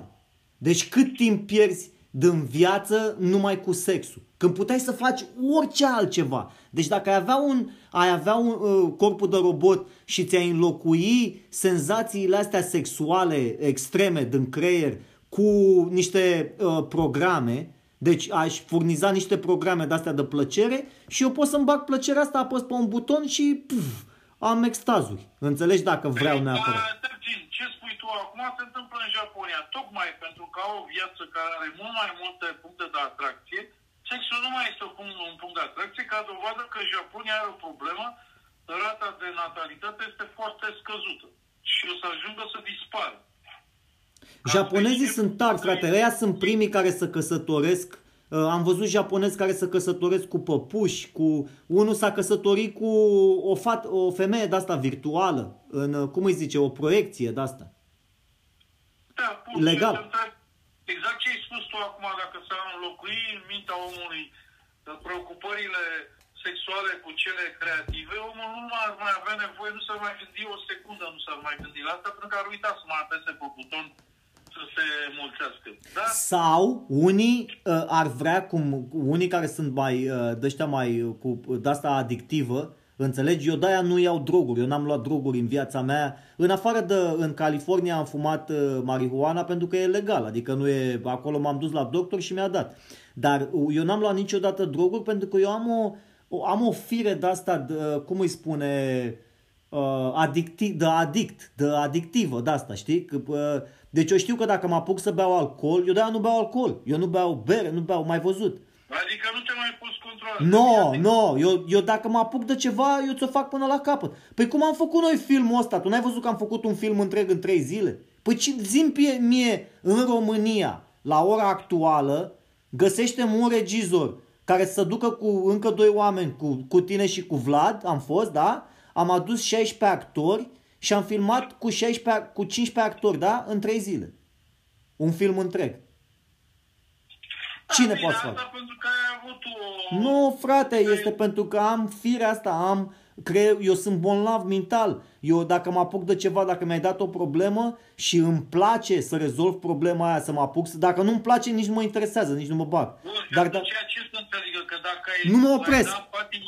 Că dacă ai dat în patima sexului, ai face sex până ai muri? Nu, este pentru că mintea mea tot timpul decomprimă de la produsul final. Deci eu am zis ok, trebuie să fac un film. Și după aia eu mă gândesc ok, am filmul. Și mă uit la film acum. De exemplu, apuc orice obiect de pe masă și mă uit la el. Și mă uit la el și mi imaginez că ăsta e filmul, produsul final. Și acum încep să degresez acțiunea. Cum am ajuns eu să creez filmul ăsta? Păi stai puțin, în primul rând am nevoie de scenariu. În al doilea rând am nevoie de oameni. În al 3-lea rând am nevoie de locație. În al 4-lea rând am nevoie să scriu scenariu pentru oameni și pentru locație, ca să se potrivească. În al 5-lea rând trebuie să-l filmez repede, că n-am bani, am numai 3 zile de filmare. În al 6-lea și toate astea le adun și le decomprim la scenariu. Deci eu când scriu scenariu, eu de fapt am făcut filmul deja, eu știu că am filmul deja făcut, că de-aia am făcut 14-15 filme până la ora actuală. Așa l-am făcut. L-am făcut filmul mai întâi în cap, l-am decomprimat până la faza de scenariu, dar în timpul decompresiei eu știu deja toți pașii și tot ce se poate, adică toate problemele care se pot întâmpla, că sunt multe, ai văzut pe platou, că tu ai fost, ce ai fost? First AD, da? Pe platou, deci tu erai acolo responsabil cu ce scene se filmează următoarele, ce fac actorii, toată lumea mănâncă, s-a supărat cineva, a plecat de pe platou, deci tu erai responsabil cu asta, da? Da. Și probleme apar, dar tu când decomprimi și creezi produsul respectiv, orice fel de produs, dacă tu lovești din cap problemele dinainte, zici, uite, problema aia ar putea să apară, bum, arunci cu piatra în ea de la distanță. Deci tu ai rezolvat-o pe aia din faza de scenariu, din faza de producție. Că apar alte probleme pe platou, tu le-ai considerat și pe alea, dar sunt deja mai minime, pentru că deja tu ai plănuit totul. Înțelegi? Deci eu când am venit la tine, ți-am zis, hai Vladimire, să facem un film, să facem o companie de-asta de filme. Și tu ai zis, da, mergem pe la televiziune, nu știu ce, dar trebuie să le arătăm ceva. Tu mie mi-ai dat o temă. Eu știam că eu vreau să fac filmul deja, dar după aia am zis, ăsta e primul om, deci ăsta e Vladimir, dacă l-am reacolat pe ăsta, e un pas imens. Înțelegi? Că eu deja știam ce-mi trebuie. Ai înțeles? După aia când am venit la tine și ți-am zis, gata, îl facem, ți-am adus și actorul principal, pe Nae Alexandru, care e actor cunoscut în România, îl vezi pe diverse canale, da? Deci ți-am băgat și actor cunoscut în film. Cu el te-am convins și pe tine și pe tine te-am convins cu el. Eu v-am convins pe amândoi, dar voi v-ați convins singuri. Înțelegi ce vreau să spun? După aia a fost... Nu știu, când am convins, am vrut să participăm într-un proiect ca poate, indiferent ce să alegem, să avem parcurgerea acestui proces. Așa, eu practic ce-am folosit... Dar numai și tu te-ai dat seama că îți trebuie mai multe resurse ca să realizezi, adică îți trebuiau niște resurse titanice. Ca să exact, mai ales că în primă fază eu v-am zis la amândoi că veniți gratis. Na, Alexandru a venit gratis, tu ai venit gratis, a mai costat câte ceva, da? Dar în primă fază voi ați venit gratis. Deci eu practic ce-am folosit... Eu am folosit nu e tehnologia asta, hipnoză, frate. Vii și încep să-i convingi pe ăștia că ceea ce spui tu este real, va fi real. Deci noi nu vorbim despre un vis, că vom face noi un film odată ca niciodată. Nu! Da. Noi joi... Aia a avut norocul că toți oamenii care au participat în acest proiect sunt niște visători. Au vrut să... 1. Să ajute și să vadă un proiect cap-coadă. 2. Poate n-au mai lucrat într-un film sau chiar vor să debuteze în industria asta, cum au fost... Ce vorbești, mă, Sorin Tofan, actorul principal, da? El e actor de 20 de ani la teatru. El a venit pentru o imaginează de experiența lui, dar restul... Nu, frate, el mi-a zis clar, George, am venit să fac filmul ăsta pentru că eu am văzut că ești nebun. El mi-a zis clar de ce a venit. Eu pe el l-am sunat, el a fost... Tu vorbești de un om, dar te întreb restul de... Dar el a fost capitanul, frate, că eu când am venit la tine, ți-am zis, uite, l-avem pe Sorin Tofan. Eu când m-am dus la Naia Alexandru, alt actor cunoscut mare, da? I-am zis, uite, o să joci cu Sorin Tofan. Deci Sorin Tofan are credit. Ha? Nu știu dacă ceilalți au venit neapărat în credit, ci unii au venit pentru debutul lor pentru a-și face cunoștințe și a-și face un exercițiu. Alții ca mine au vrut să vadă un proces cap-coadă, pornind de la resurse mici, pentru că și pe mine, eu îți spun cinstit. Nu știu, nu vedeam eu prea multe din asta, dar m-a interesat să văd la ce nivel se poate ajunge din resursele pe care tu le dispuneai. Adică nu aveai resurse. Zero. Să văd până unde se poate ajunge și ce te costă de acolo în sus ca să fii interesant. Asta pe mine m-a interesat, că altfel știu și eu, am lucrat și eu în proiecte, nu aveam curiozitate. Și eu îți spun direct în prima fază, pentru că eu am mai făcut filme, eu ți-am zis, am făcut, poți să te uiți la mine pe IMDb și pe canalul de YouTube, am o grămadă de filme acolo, peste 6, 8, 15 filme am făcut și pe toate le-am făcut la fel, adică eu am știut ce trebuie să fac ca să duc un film la bun sfârșit, să am filmul în mână, uite, ăsta e filmul. Și am știut dinainte că o să am probleme la marketing, deci astea le știam, dar nu pot să spun la toată lumea când noi nici nu avem filmul deja făcut, să încep să le îmbâxez creierul cu probleme de marketing, unde, frate, voi să știți că, de fapt eu am spus la toată lumea de la bun început că asta nu garantează, că eu n-am contract cu Netflix, n-am contract cu HBO, n-am contract cu nimeni, deci poate nu se va duce nicăieri, poate nici nu va fi creat, dar înțelegi, eu le-am dat înainte ca să știu că oamenii vin, înțelegi? Să înțeleagă la ce vin. Dar eu știam problemele de marketing pe care le avem noi acum, dar măcar avem ceva să arătăm, știi? Uite, domne, am făcut un film, vrei să faci ceva similar, un serial, o asta? Că n-aveam, pe românește n-aveam nimic. Cam așa. Da. Și asta zic, eu sunt bolnav mental, deci eu am o problemă, mai ales, ai văzut, ca să terminăm filmul ăsta în 3 zile a fost un efort imens. Pe mine dacă mă întrebi, George, ce s-a întâmplat în alea 3 zile? Eu habar n-am. Trebuie să mă uit la material ca să-mi aduc aminte. Deci eu am șters din memorie toate evenimentele care s-au întâmplat, decât dacă mi-aduci tu aminte, mi le reîmprospătezi, dar pe mine nu mă interesează practic ce s-a întâmplat în timpul producției, pe mine m-a interesat întotdeauna produsul final. Și faptul că sunt bolnav mental este că... Deci primul lucru care îl promovezi într-o întâlnire cu un producător, ce este? Cu produsul ăsta final. Păi îi spun că noi, ce ți-am spus și ție, o să luăm produsul ăsta și o să mergem pe la HBO, pe la ăștia, pe la televiziuni și le arătăm și le vedem dacă au vreun interes. Și asta chiar facem acum. Da. Înțelegi?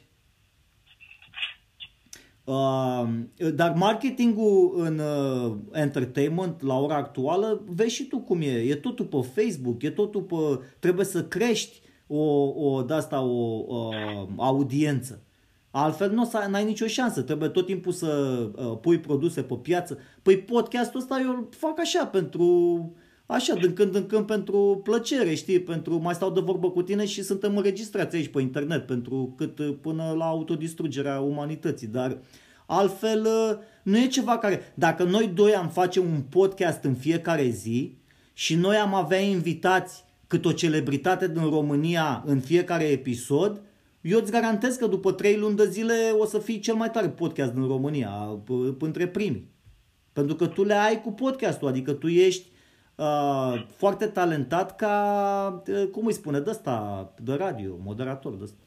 Păi eu te întreb un lucru, cât crezi tu că nu se ocupă de așa ceva, chiar în momentul în timp ce noi vorbim? Deci părerea mea este că abundă piața de așa ceva, părerea mea e că... Mai ales că se fac bani din podcast. Ar trebui de judecată puțin altfel. Cum ar fi să facem, că nu pot să mă exprim acum, că nu există un cuvânt, un podcast de podcasturi. Pentru că știi ce am observat? Se referă la puterea de percepție a tinerilor. Tinerii percep mult mai repede și distribuit. E o putere mult mai mare. Noi trebuie să mergem cap-coadă pe o poveste. Tinerii nu au nevoie de povestea respectivă. Se dau datele, se cer cu tare, am un studiu, fac soluții. Nu. Ei iau bucăți din fiecare. Deci e o putere mare de a aduna multe lucruri pentru ce le trebuie lor, bucăți separate. Păi asta e dovedit, că fiecare generație de copii au 10-15% inteligență mult mai avansată decât părinții. Și mai ales dacă le dai incentive cu banii, adică le spui... De exemplu, la podcastul ăsta mă uitam azi de curiozitate, zic, ce mă, ăsta chiar a făcut vreun ban? Și scrie aici la monetization pentru, nu știu, 10.000 de ascultători, mi-au dat vreo $10. Deci eu pot să, acum să încasez $10, 40 de lei din asta, pe podcastul ăsta. De ce? S-a ajuns să atingi 10.000 de ascultători? A, da, și mai mult. Astea erau doar pe... Da, ascultă foarte mulți. Și nu, ideea e că podcastul ăsta, știi cum e? Acum e înregistrat. Deci eu acum, imediat după ce îl înregistrez, după ce închidem telefonul, public. Și el apare publicat imediat, după 20 de minute. Da, bun. Și atunci gândește la următoarea chestie. Care ar fi următoarea soluție când toată lumea începe să facă așa ceva? Îți dai seama că, exact cum spunea la un moment dat un producător, Radu Moraru, aia zis de el, cum ar fi ca dacă peste tot se fac mall-uri, toată lumea să fim toți lucrători mall vânzători. Ne ajungem să nu mai avem cumpărători. Și eu te întreb, dacă toată lumea face podcasturi, unde este audiența, unde e creatorul de podcast? Toată lumea are nevoie, la un moment dat eu vorbesc cu tine, la vorbește cu ăla, cine mai ascultă, ce mai ascultă. Care e următorul pas? Următorul pas este salariul universal. Deci nu mai poți să mai menții populația fără... Când roboții fac toată treaba, mai ales, păi uite-te și tu la slujbe. Deci tu vrei să zici că atunci vom da talentul ăsta al podcastului, vom da tehnologii și noi stăm și ascultăm și ne ocupăm de altceva. Exact, e un soi de piață cripto. Deci să dă salariu universal, să zicem, 500 de lei pe lună, dar aia, banii aia nu ți-ajung să te duci în vacanță sau să faci nu știu ce și după aia zici, bă, George, mie nu mi-ajung 500 de lei ăștia care mi-i dă guvernul decât de mâncare. Da, mi-ajunge de chirie, de alea, dar și să mănânc un cârnat, dar eu n-am bani să mă duc la mare. Ție îți place să te duci la mare, da? Te duci la Marea Neagră, să te faci. Da, normal, că și eu mi-ai stricat weekendul ăla, cel mai frumos weekend, ultimul weekend de vară, trebuie să stau în povestea ta, să alerg după actori. Asta zic. Și atunci, ca să-ți permiți să te duci la mare, o să ai nevoie de mai mulți bani. Și zici, bă, George, hai să facem podcastul ăsta în fiecare zi, că dacă ai zis că ai luat $10 așa, atunci noi, dacă facem în fiecare zi, înseamnă că o să luăm... Bun, deci întrebarea mea rămâne următoarea. Dacă toată lumea, pentru că podcastul ăsta dintr-o dată acum a devenit un val, dacă e să vezi dezvoltări personale, cursuri, podcasturi, și toată lumea vorbește cu toată lumea. La un moment dat, vom fi toți cuprinși în mai multe... Pentru că, deocamdată, specia noastră, eu mă uit și la tineri. Eu n-am văzut totuși un tânăr care poate asculta 3 cursuri deodată, adică să asculți unul de dezvoltare personală, altul de afaceri și un podcast. Nu știu dacă tu ai văzut tineri talentați care pot să facă simultan. Asta înseamnă să ai zone de creier simultane, ori creierul nu procesează decât secvențial, din câte știu eu. Eu aș putea să fac, adică dacă am o slujbă, de exemplu, și după aia trebuie să mă duc pe un podcast, să stăm într-un studio, să dăm drumul la camere și la microfon, eu n-am o problemă ca să stau pe scaun și să vorbesc, pentru că eu vorbesc oricum. Păi deci... da, mă, dar George, dar tu nu așa, trebuie să fii frate de urmărit și are și un robot. Tu ai impresia că el, în afară de a zbura cu avionul, el mai poate face și o editare de film? Da, după ce zboară cu avionul, dacă e odihnit și totul e programat, adică... în același timp vorbim, în același timp. Nu, frate, în același timp. Deci nu, ai... Păi eu despre asta vorbesc, nu, eu despre asta vorbesc. Dacă toată lumea în același timp face podcasturi, cum facem noi? Pentru dorința de a câștiga $10 la 10.000 de oameni. Păi spune și mie, unde mai faci tu ia 10.000 de oameni dacă toată lumea face podcast? Care e următoarea? Păi, noi devenim practic o monedă virtuală. Noi primim același salariu de la guvern, dar noi nu suntem egali. Noi suntem egali doar așa că mâncăm același cârna, dar noi suntem în competiție ca monedele virtuale. Vladimir ai zis competiția. Bun, atunci fiecare se uită după competiție. Și atunci competiția după ce se ordonează? După maximul performanței sau maximul de nivel pe care îl atinge un anumit domeniu sau diversitatea domeniilor? Este cum le place de tine. De exemplu, eu nu sunt prea plăcut așa la vedere. Da, la început îi place de tine sau nu, dar după aia îl interesează ce spui, că nu se-i placă de tine tot timpul. Îi mai place, trebuie să mai vede... Deci, nu, vreau să ating aici un subiect, dacă ești de acord. Nu neapărat omul se uită și alege după performanță, cât după diversitate. Pentru că creierul așa, eu mă uit la ce lucrez eu. Eu nu pot să lucrez constant același lucru, că pur și simplu îmi creează ostilitate. Știi foarte bine că în facultate, deci profesorii de regie ne spuneau, frate, ai făcut un scenariu, fă o pauză și nu te mai gândi la el. Și lasă-l să lucreze în creier ca să poți să vezi cum continui. Mai trimite, podcasturile de succes pe formulă, ca să spun, cele mai de succes sunt care conțin divertisment și informație. Și astea, deci să ai și divertisment și informație și să fie structurate. Adică ai invitați, practic trebuie să ai invitați faimoși în fiecare episod, ca să nu, că odată ce faci primul episod, al doilea episod, tu trebuie să bagi o performanță din ce în ce mai bună sau egală, cel puțin egală la fiecare următorul episod pe care îl faci. Deci dacă l-ai pe Laurențiu Duță în primul episod, în al doilea episod trebuie să fie asta, Loredana Groza. În al treilea episod trebuie să fie asta, care ai zis tu că vrei să o bagi în film, Oana Zăvoranu, că s-a dus la sectorul 3 și s-a îndrăgostit de primarul de la sectorul 6. Bine, s-a îndrăgostit de probabil că s-au răcit resursele ei și acum trebuie să mai caute să exploateze din alte mine niște resurse. Deci tu vrei să spui cu cine este Oana Zăvoranu acum? Nu știu dacă e cu cineva, dar acum noua imagine a primarului de la sector, la sectorul 5, care a avut dosar penal în tragedia de la Colectiv. A fost primarul sectorului meu și eu spun, este sectorul cel mai dator și cel mai corupt din București. Wow. Sectorul în care stau eu. Și el a fost primar și în locul lui l-a pus pe altul care îl întrece. Adică a tăiat toți copacii și a adus alți copaci care sunt mai proști să planteze la loc. Asta e în sectorul Berceni. Care știu din copilăria mea. Da, bun. Deci Oana Zăvoranu și-a găsit, ea, să nu uităm, are o afacere, așa cum e ea sexoasă și frumoasă, nu știu ce, are un cimitir. Ah. Tu dai seama, este patroana de cimitir. Wow! Păi și la patron, deci asta cum multiplici afacerea asta? Trebuie să-i dezgropi pe aia și să îi bagi într-o canistră de asta și după aia să eliberezi iară spațiu, să îngropi altul. Da, dacă poți să...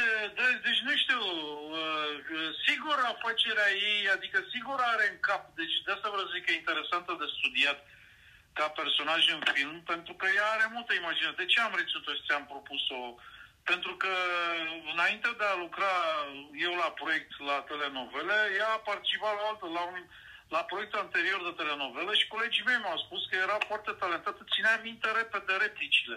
Spre deosebire de actori obișnuiți, că, cunoscuți, care repetau o dată de două ori, ea le spunea din prima. Deci ea a învățat foarte bine și nu are ea facultatea de actorie. Deci are minte foarte bună, o duce minte. O duce rău de tot minte. Și am zis, băi, e interesant de studiat ca personaj, să nu uităm. Ea are o afacere în familie cu cimitirul. A fost un timp cu iubita chiar și nevasta lui Pepe, cântăreț și el talentat, nu știu ce, deci au fost... Eu n-am auzit-o pe aia niciodată cântând. Păi eu n-am auzit-o decât tot timpul în scandaluri mediatizate. Deci, ba, cu unul, cu altul, cu măsa, cu... Deci, numai în scandaluri. Și dar eu am văzut-o și ca actriță. E actriță fenomenală. Da, pe să vă spun, în telenovele, înainte de... Că am lucrat și într-un sezon la o telenovelă. Și înainte de seria anterioară, aceleași... sau... Da, seria anterioară, sau sezonul anterior din aceeași serie, a jucat cea. Eu n-am prins-o la cadru, n-am prins-o în sezonul în care am lucrat eu. Și foarte talentată, da, ea nu este cunoscută ca actriță. Când zice Oana Zăvoranu și ne uităm, nu scrie acolo că e actriță. De fapt, uite, dacă stăm să ne uităm, până de eu nici nu o deschid netul acum, dacă tu la aia și ea, în timp ce vorbim, te uiți și ne spui. Ce scrie la ea? Că nu scrie, nu cred că scrie actriță, pentru că ea nu a făcut un ATC. Ea nu a făcut una. Dar are, e interesant, gândește că are o latură a cunoașterii umane și destul de întunecată. Gândește că are afacere de cimitir. Păi, te întreb un lucru, ca om, tu, ești regizor, te-ai format, așa, ai pornit educația, așa. Te întreb dacă ai avea o afacere de cimitir. Te-ar afecta în viața ta? Da, Oana Zăvoranu este actriță, cântăreață, moderatoare de televiziune și femeie de afaceri din România. Da, și ce are? Studii de un ATC? N-are, deci nu poți să-i spui că e actriță. Da, în momentul în care tu ai jucat în film, deci toți copiii care au fost în filmul, care au jucat la noi în film, ei acum sunt oficial actori. Deci tu dar nu, hai să nu confundăm lucrurile. Un actor este cel care a absolvit o școală de actorie. Nu e adevărat. Nu e adevărat. Eu pot să te învăț actorie în 3 săptămâni de zile. Atunci tu ești regizor pentru că ai făcut un film sau că ai făcut facultatea de regie?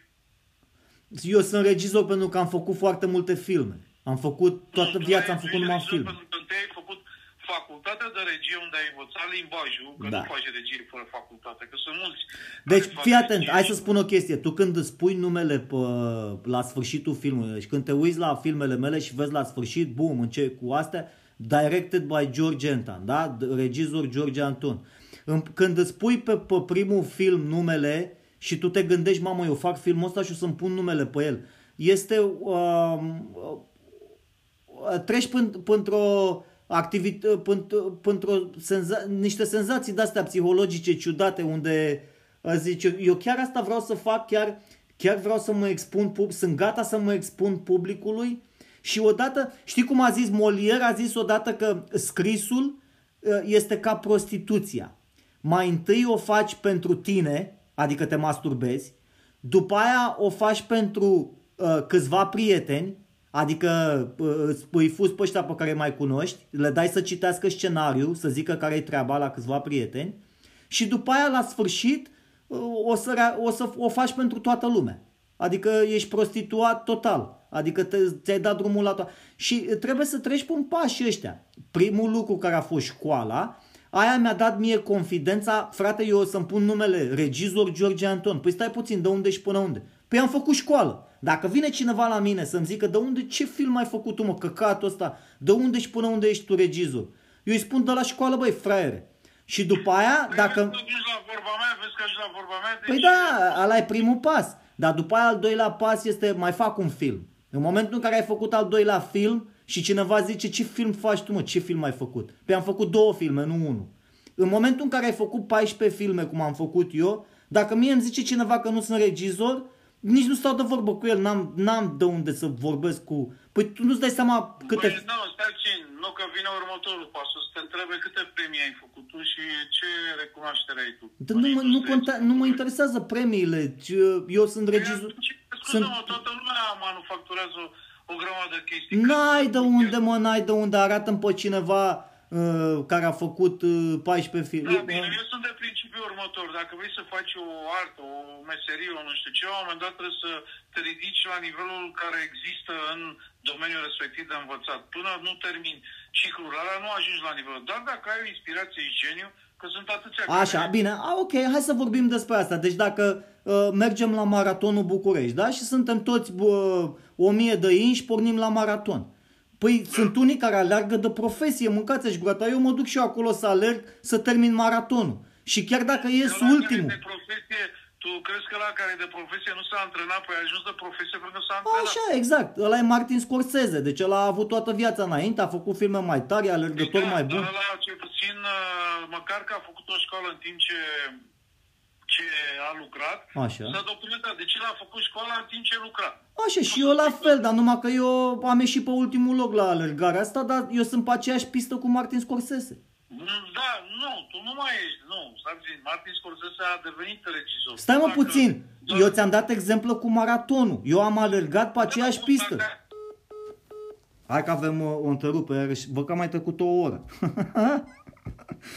Hai că mai avem puțin, că mă doare în gât și parcă nu prea pot să mai vorbesc. De-aia o să-l las pe Vladimir să preia puțin, că mă... Da, să întrerup. Da, să întrerupe după o oră de fiecare dată. Deci eu ți-am dat exemplu ca să-ți dovedesc că și eu și Martin Scorsese ne numim alergători pe aceeași pistă. Eu și el am făcut filme, numai că el a făcut filme... Dar eu am ieșit pe ultimul loc. Dar noi suntem tot amândoi regizori. Eu nu pot să mă consider că sunt... Da, nu uita că și tu ai făcut o școală. Tu nu ai intrat în cursul ăsta nepregătit. Ți-am explicat. Doar atât am vrut să subliniez că cu cât vrei să ridici nivelul produsului tău, cu atât îți faci mai multă școală. Și școala că o faci în paralel cu producții, cu experiență, cu nu știu ce, oricum îți trebuie școală. Exact ca și în pictură, exact ca în orice. Nu poți să faci un lucru, să evoluezi un lucru dacă nu iei și cunoștințele care și nu ți le asimilezi. N-ai cum, că sunt niște reguli care n-ai cum să le descoperi tu acum de la început. Mai bine ei care au descoperit alții, le-au studiat alții în pictură, în fotografie, nu știu ce. Nu te mai apuci tu să le descoperi unde e mai bine să pui orizontul în imagine. Că s-a descoperit, da, Dumnezeu, cel mai bine pui orizontul la o treime. Că e jos sau că e sus, nu pui la mijloc. Decât dacă vrei să obții un... Păi tu cât îți ia ție ca să faci tu compozițiile corecte în imagine? Tu îți faci o școală pentru asta ca să câștigi timp. La sunet la fel, la costume la fel, la multă muncă la prod. Păi numai gândește-te de când ți-am zis eu că m-am apucat să scriu scenariu, de când l-am sunat pe Sorin Tofan. Asta... Dacă nu ești unul care citești multe cărți ca să știi cam cum să le formulezi, să înșezi, sau... că chiar dacă ai imaginație, dacă nu ai arta scrierii, nu poți face un scenariu. Tu ai fost atent de mult timp la dialoguri, ești atent la dialoguri, la oameni, la nu știu ce. Întotdeauna ai să reții lucrurile, ai să reții replici și construcții de dialog. Da. Ok. Păi de asta poți să faci un scenariu. Eu mi-aduc aminte că mi-am cerut la facultate în anul 2, am avut temă.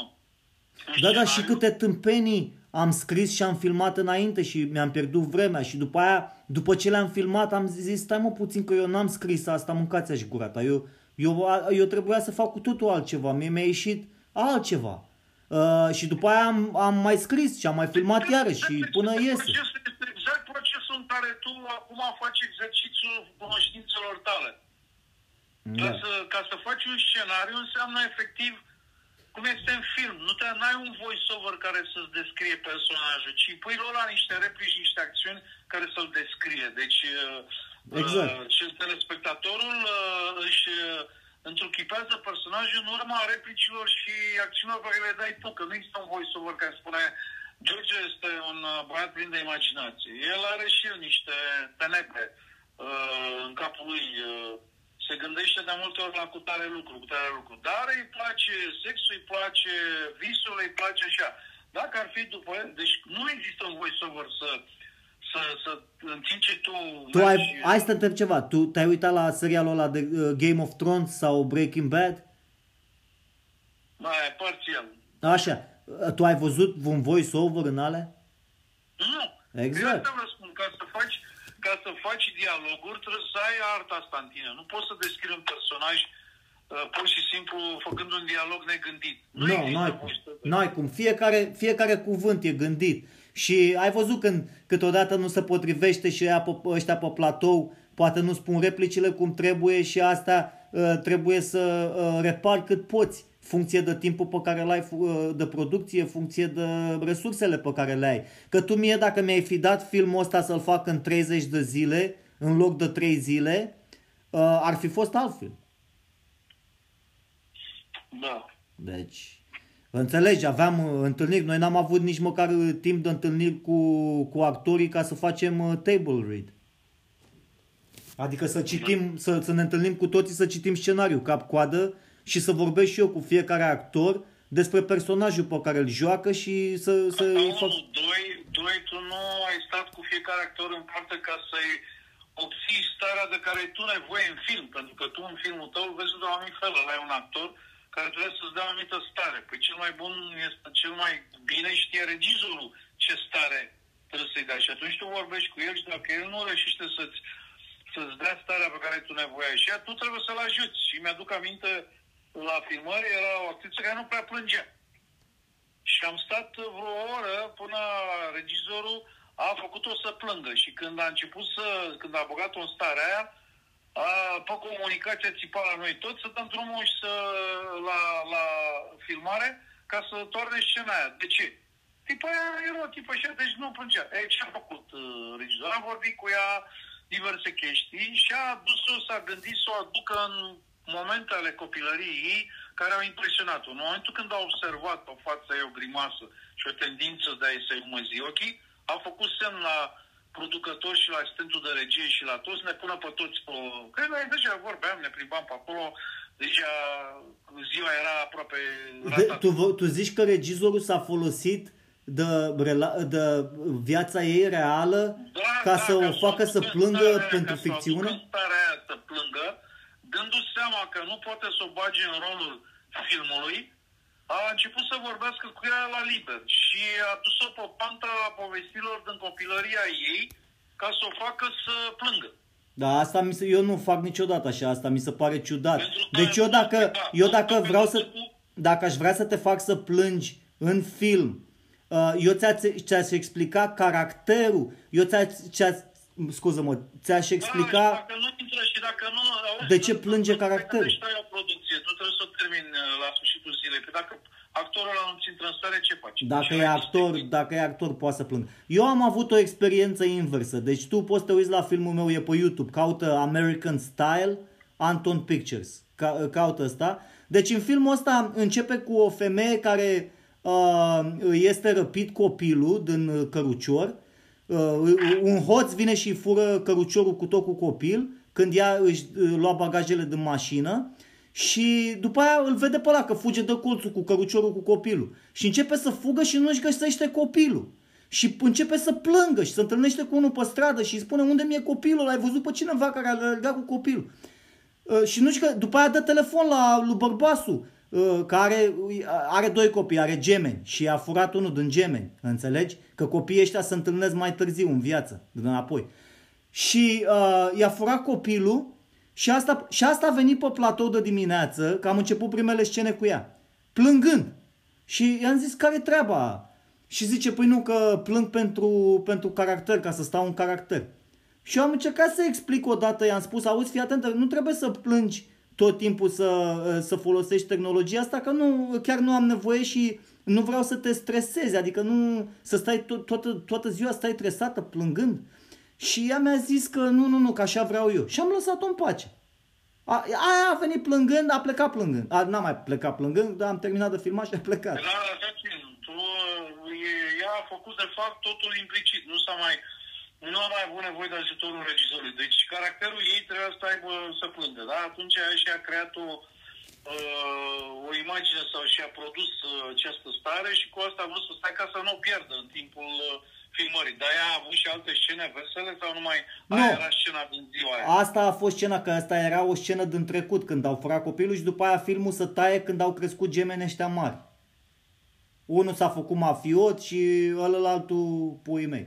Nu contează, ideea e că femeia a venit, singura scenă, filmul începe cu ea când parchează mașina, scoate copilul din mașină, încearcă să bagă înapoi în mașină să scoate niște bagaje și ăla vine pe la spate și îi fură căruciorul cu copilul. Și după aia începe să plângă și asta e toată scena ei, știi? Plânge, fuge, plânge, aleargă, îl întreabă pe unul dacă l-a văzut copilul, aia zice că n-a văzut nimic, plânge în continuare. După aia se duce în par la telefonul public, dă telefonul bărbasul, bărbasul îi spune să dea telefon la 911 și după aia se taie. Da. Da, e un început tare, te bagă în priză de la început, da. Da, mă rog, și ăsta a fost al doilea sau al treilea film? Că al treilea, cred că a fost al treilea film care l-am făcut. Dar primul film care l-am făcut, frate, Dracula. Și ca să nu spun că ăsta a luat cele mai multe vizionări pe YouTube. Deci are vreo 6 milioane numai unul singur, că a fost copiat de mai multe ori. Dar ăla a fost cel mai faimos. Un film care l-am făcut la mișto. Deci eu am făcut filmul mai mult... Lasă-mă, că n-a ieșit ce am... De care vorbești care a avut cea mai mare... Dracula. George Anton's Dracula. Deci care era subiectul? Adică ăsta care zici tu că a fost cel mai vizionat. Subiectul era despre un scriitor care e până în Hollywood, e până în Los Angeles și el îi spune lui Tasu, lui Măsa, că are visul ăsta, știi, să fie scriitor, să nu știu ce.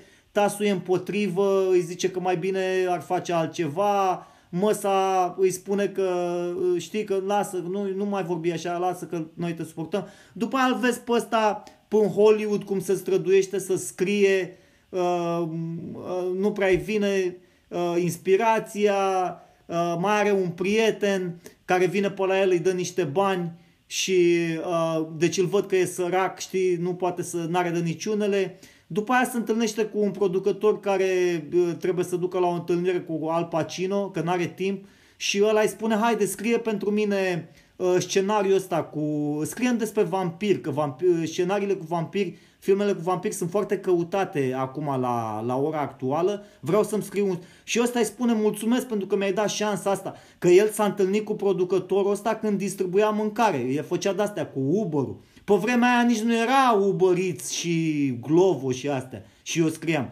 Dar ăsta se ducea și se ducea cu mâncarea de la restaurant la dăștea și s-a dus la niște studiouri și s-a întâlnit cu producătorul ăsta, știi? Și i-a zis, domnul, nu vă supărați, dar să știți că eu distribui mâncare, dar eu sunt și scriitor. Și ăsta l-a dat afară, aproape să-l dea afară din birou și zice, auzi, hai că-ți dau o șansă, nu știu ce. Și după aia a zis să scrie scenariul ăsta pentru el cu vampir. Și acum intri în povestea asta. De fapt și de drept filmul când începe este o paralelă între visul ăsta. Deci tu vezi filmul pe care îl scrie ăsta și în același timp îi vezi și viața lui. Cum începe să scrie filmul ăsta, să scrie povestea asta. Dar tu în timp ce vezi secvențe din viața scriitorului, vezi și secvențe în care el joacă în filmul pe care îl scrie. Și sunt scene cu vampirii, se duc unii, o mușcă pe una, vine Dracula, îl învie de morții, cu Reinfeldt, cu toți ăștia, știi? Și e un soi de paralelă de asta și la sfârșitul filmului te lasă într-un, că de-aia nu-mi place mie să mă uit la Christopher Nolan, pentru că parcă văd un stilul meu care e dezagregat și parcă povestea nu se încheagă, la un final se încheagă, dar nu prea, știi? Și aș mai vrea să mai văd, parcă nu mi-ai terminat filmul, știi? Parcă e neterminat așa. Da, în fine, și ăsta, filmul se termină cu el când se luptă cu prietenul lui că i-a făcut-o pe nevastă sa și văd pe amândoi că sunt amândoi vampiri. Da. Da. Ia, câte minute ai făcut că... Ce, gata ești? Te pregătești de somn? Da, n-am lucrat nimic. Am vrut de așa pentru că m-a inspirat. Tu ai zis să vorbim, să vedem, să... Știi, eu sar mai repede într-o discuție să imaginăm diverse chestii decât chestiile astea tehnice care am eu, dar din asta trăiesc. Deci, eu știu că noi când mai vorbim la telefon, vorbim câte jumătate de oră, o oră și din cauza asta am zis, frate, dacă tot stau de vorbă cu Vladimir, măcar să stăm să băgăm un podcast, știi? Că și podcastul ăsta, să știi că vine de la o idee, dacă vrei, și dacă putem să vorbim cu ăștia mai mari, să mergem la studio o dată pe săptămână și ne așezăm pe scaune și înregistrăm un podcast, știi, de o oră, două, frumos cu un invitat. Și vorbim și o dată pe săptămână, două ore și asta e tot, știi? Adică putem să găsim timpul ăsta. Da. Bine, frățică, atunci te las. Îți mulțumesc foarte mult că ai venit la Faze Tari. Mulțumesc și mie și eu, pentru că a fost o călătorie în diverse... în diverse domenii, mai mult sau mai puțin cunoscute, dar măcar a născut idei, care se vor stinge odată cu somnul și mâine vedem cu ce rămânem în cap. Eu nici nu, acum trebuie să pun titlul la podcast și descrierea și habar n-am despre ce am vorbit. Despre ce subiect am vorbit noi? Nu știu, că am vorbit despre toate. Întâi am început cu ai tăi. Așa. Și am trecut și până în cosmos, și până evoluția omului, și până film, și până, nu știu, deci este inspirația ta, tu știi ce, unde ai vrut să ajungi, de unde ai plecat și unde ai vrut să ajungi. Așa, de unde ai plecat și unde vrei să ajungi. Bine, ăsta va fi titlul cu părinții despre cosmos și evoluția omului și film. De unde am plecat și unde am ajuns. Da. Da.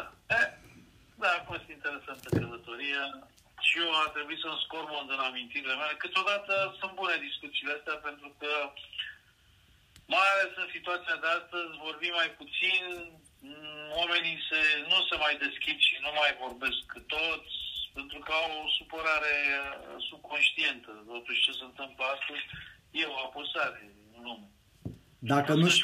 Dacă nu știai, compania Facebook și-a schimbat numele în Meta, care vine de la Metaverse, care cum se cheamă pe Metaverse? Dar cum ar fi Univers, Metaverse, care este practic noi trecem spre o comunicație de asta virtuală. Deci nu mai merge, mai ales cu virusul ăsta.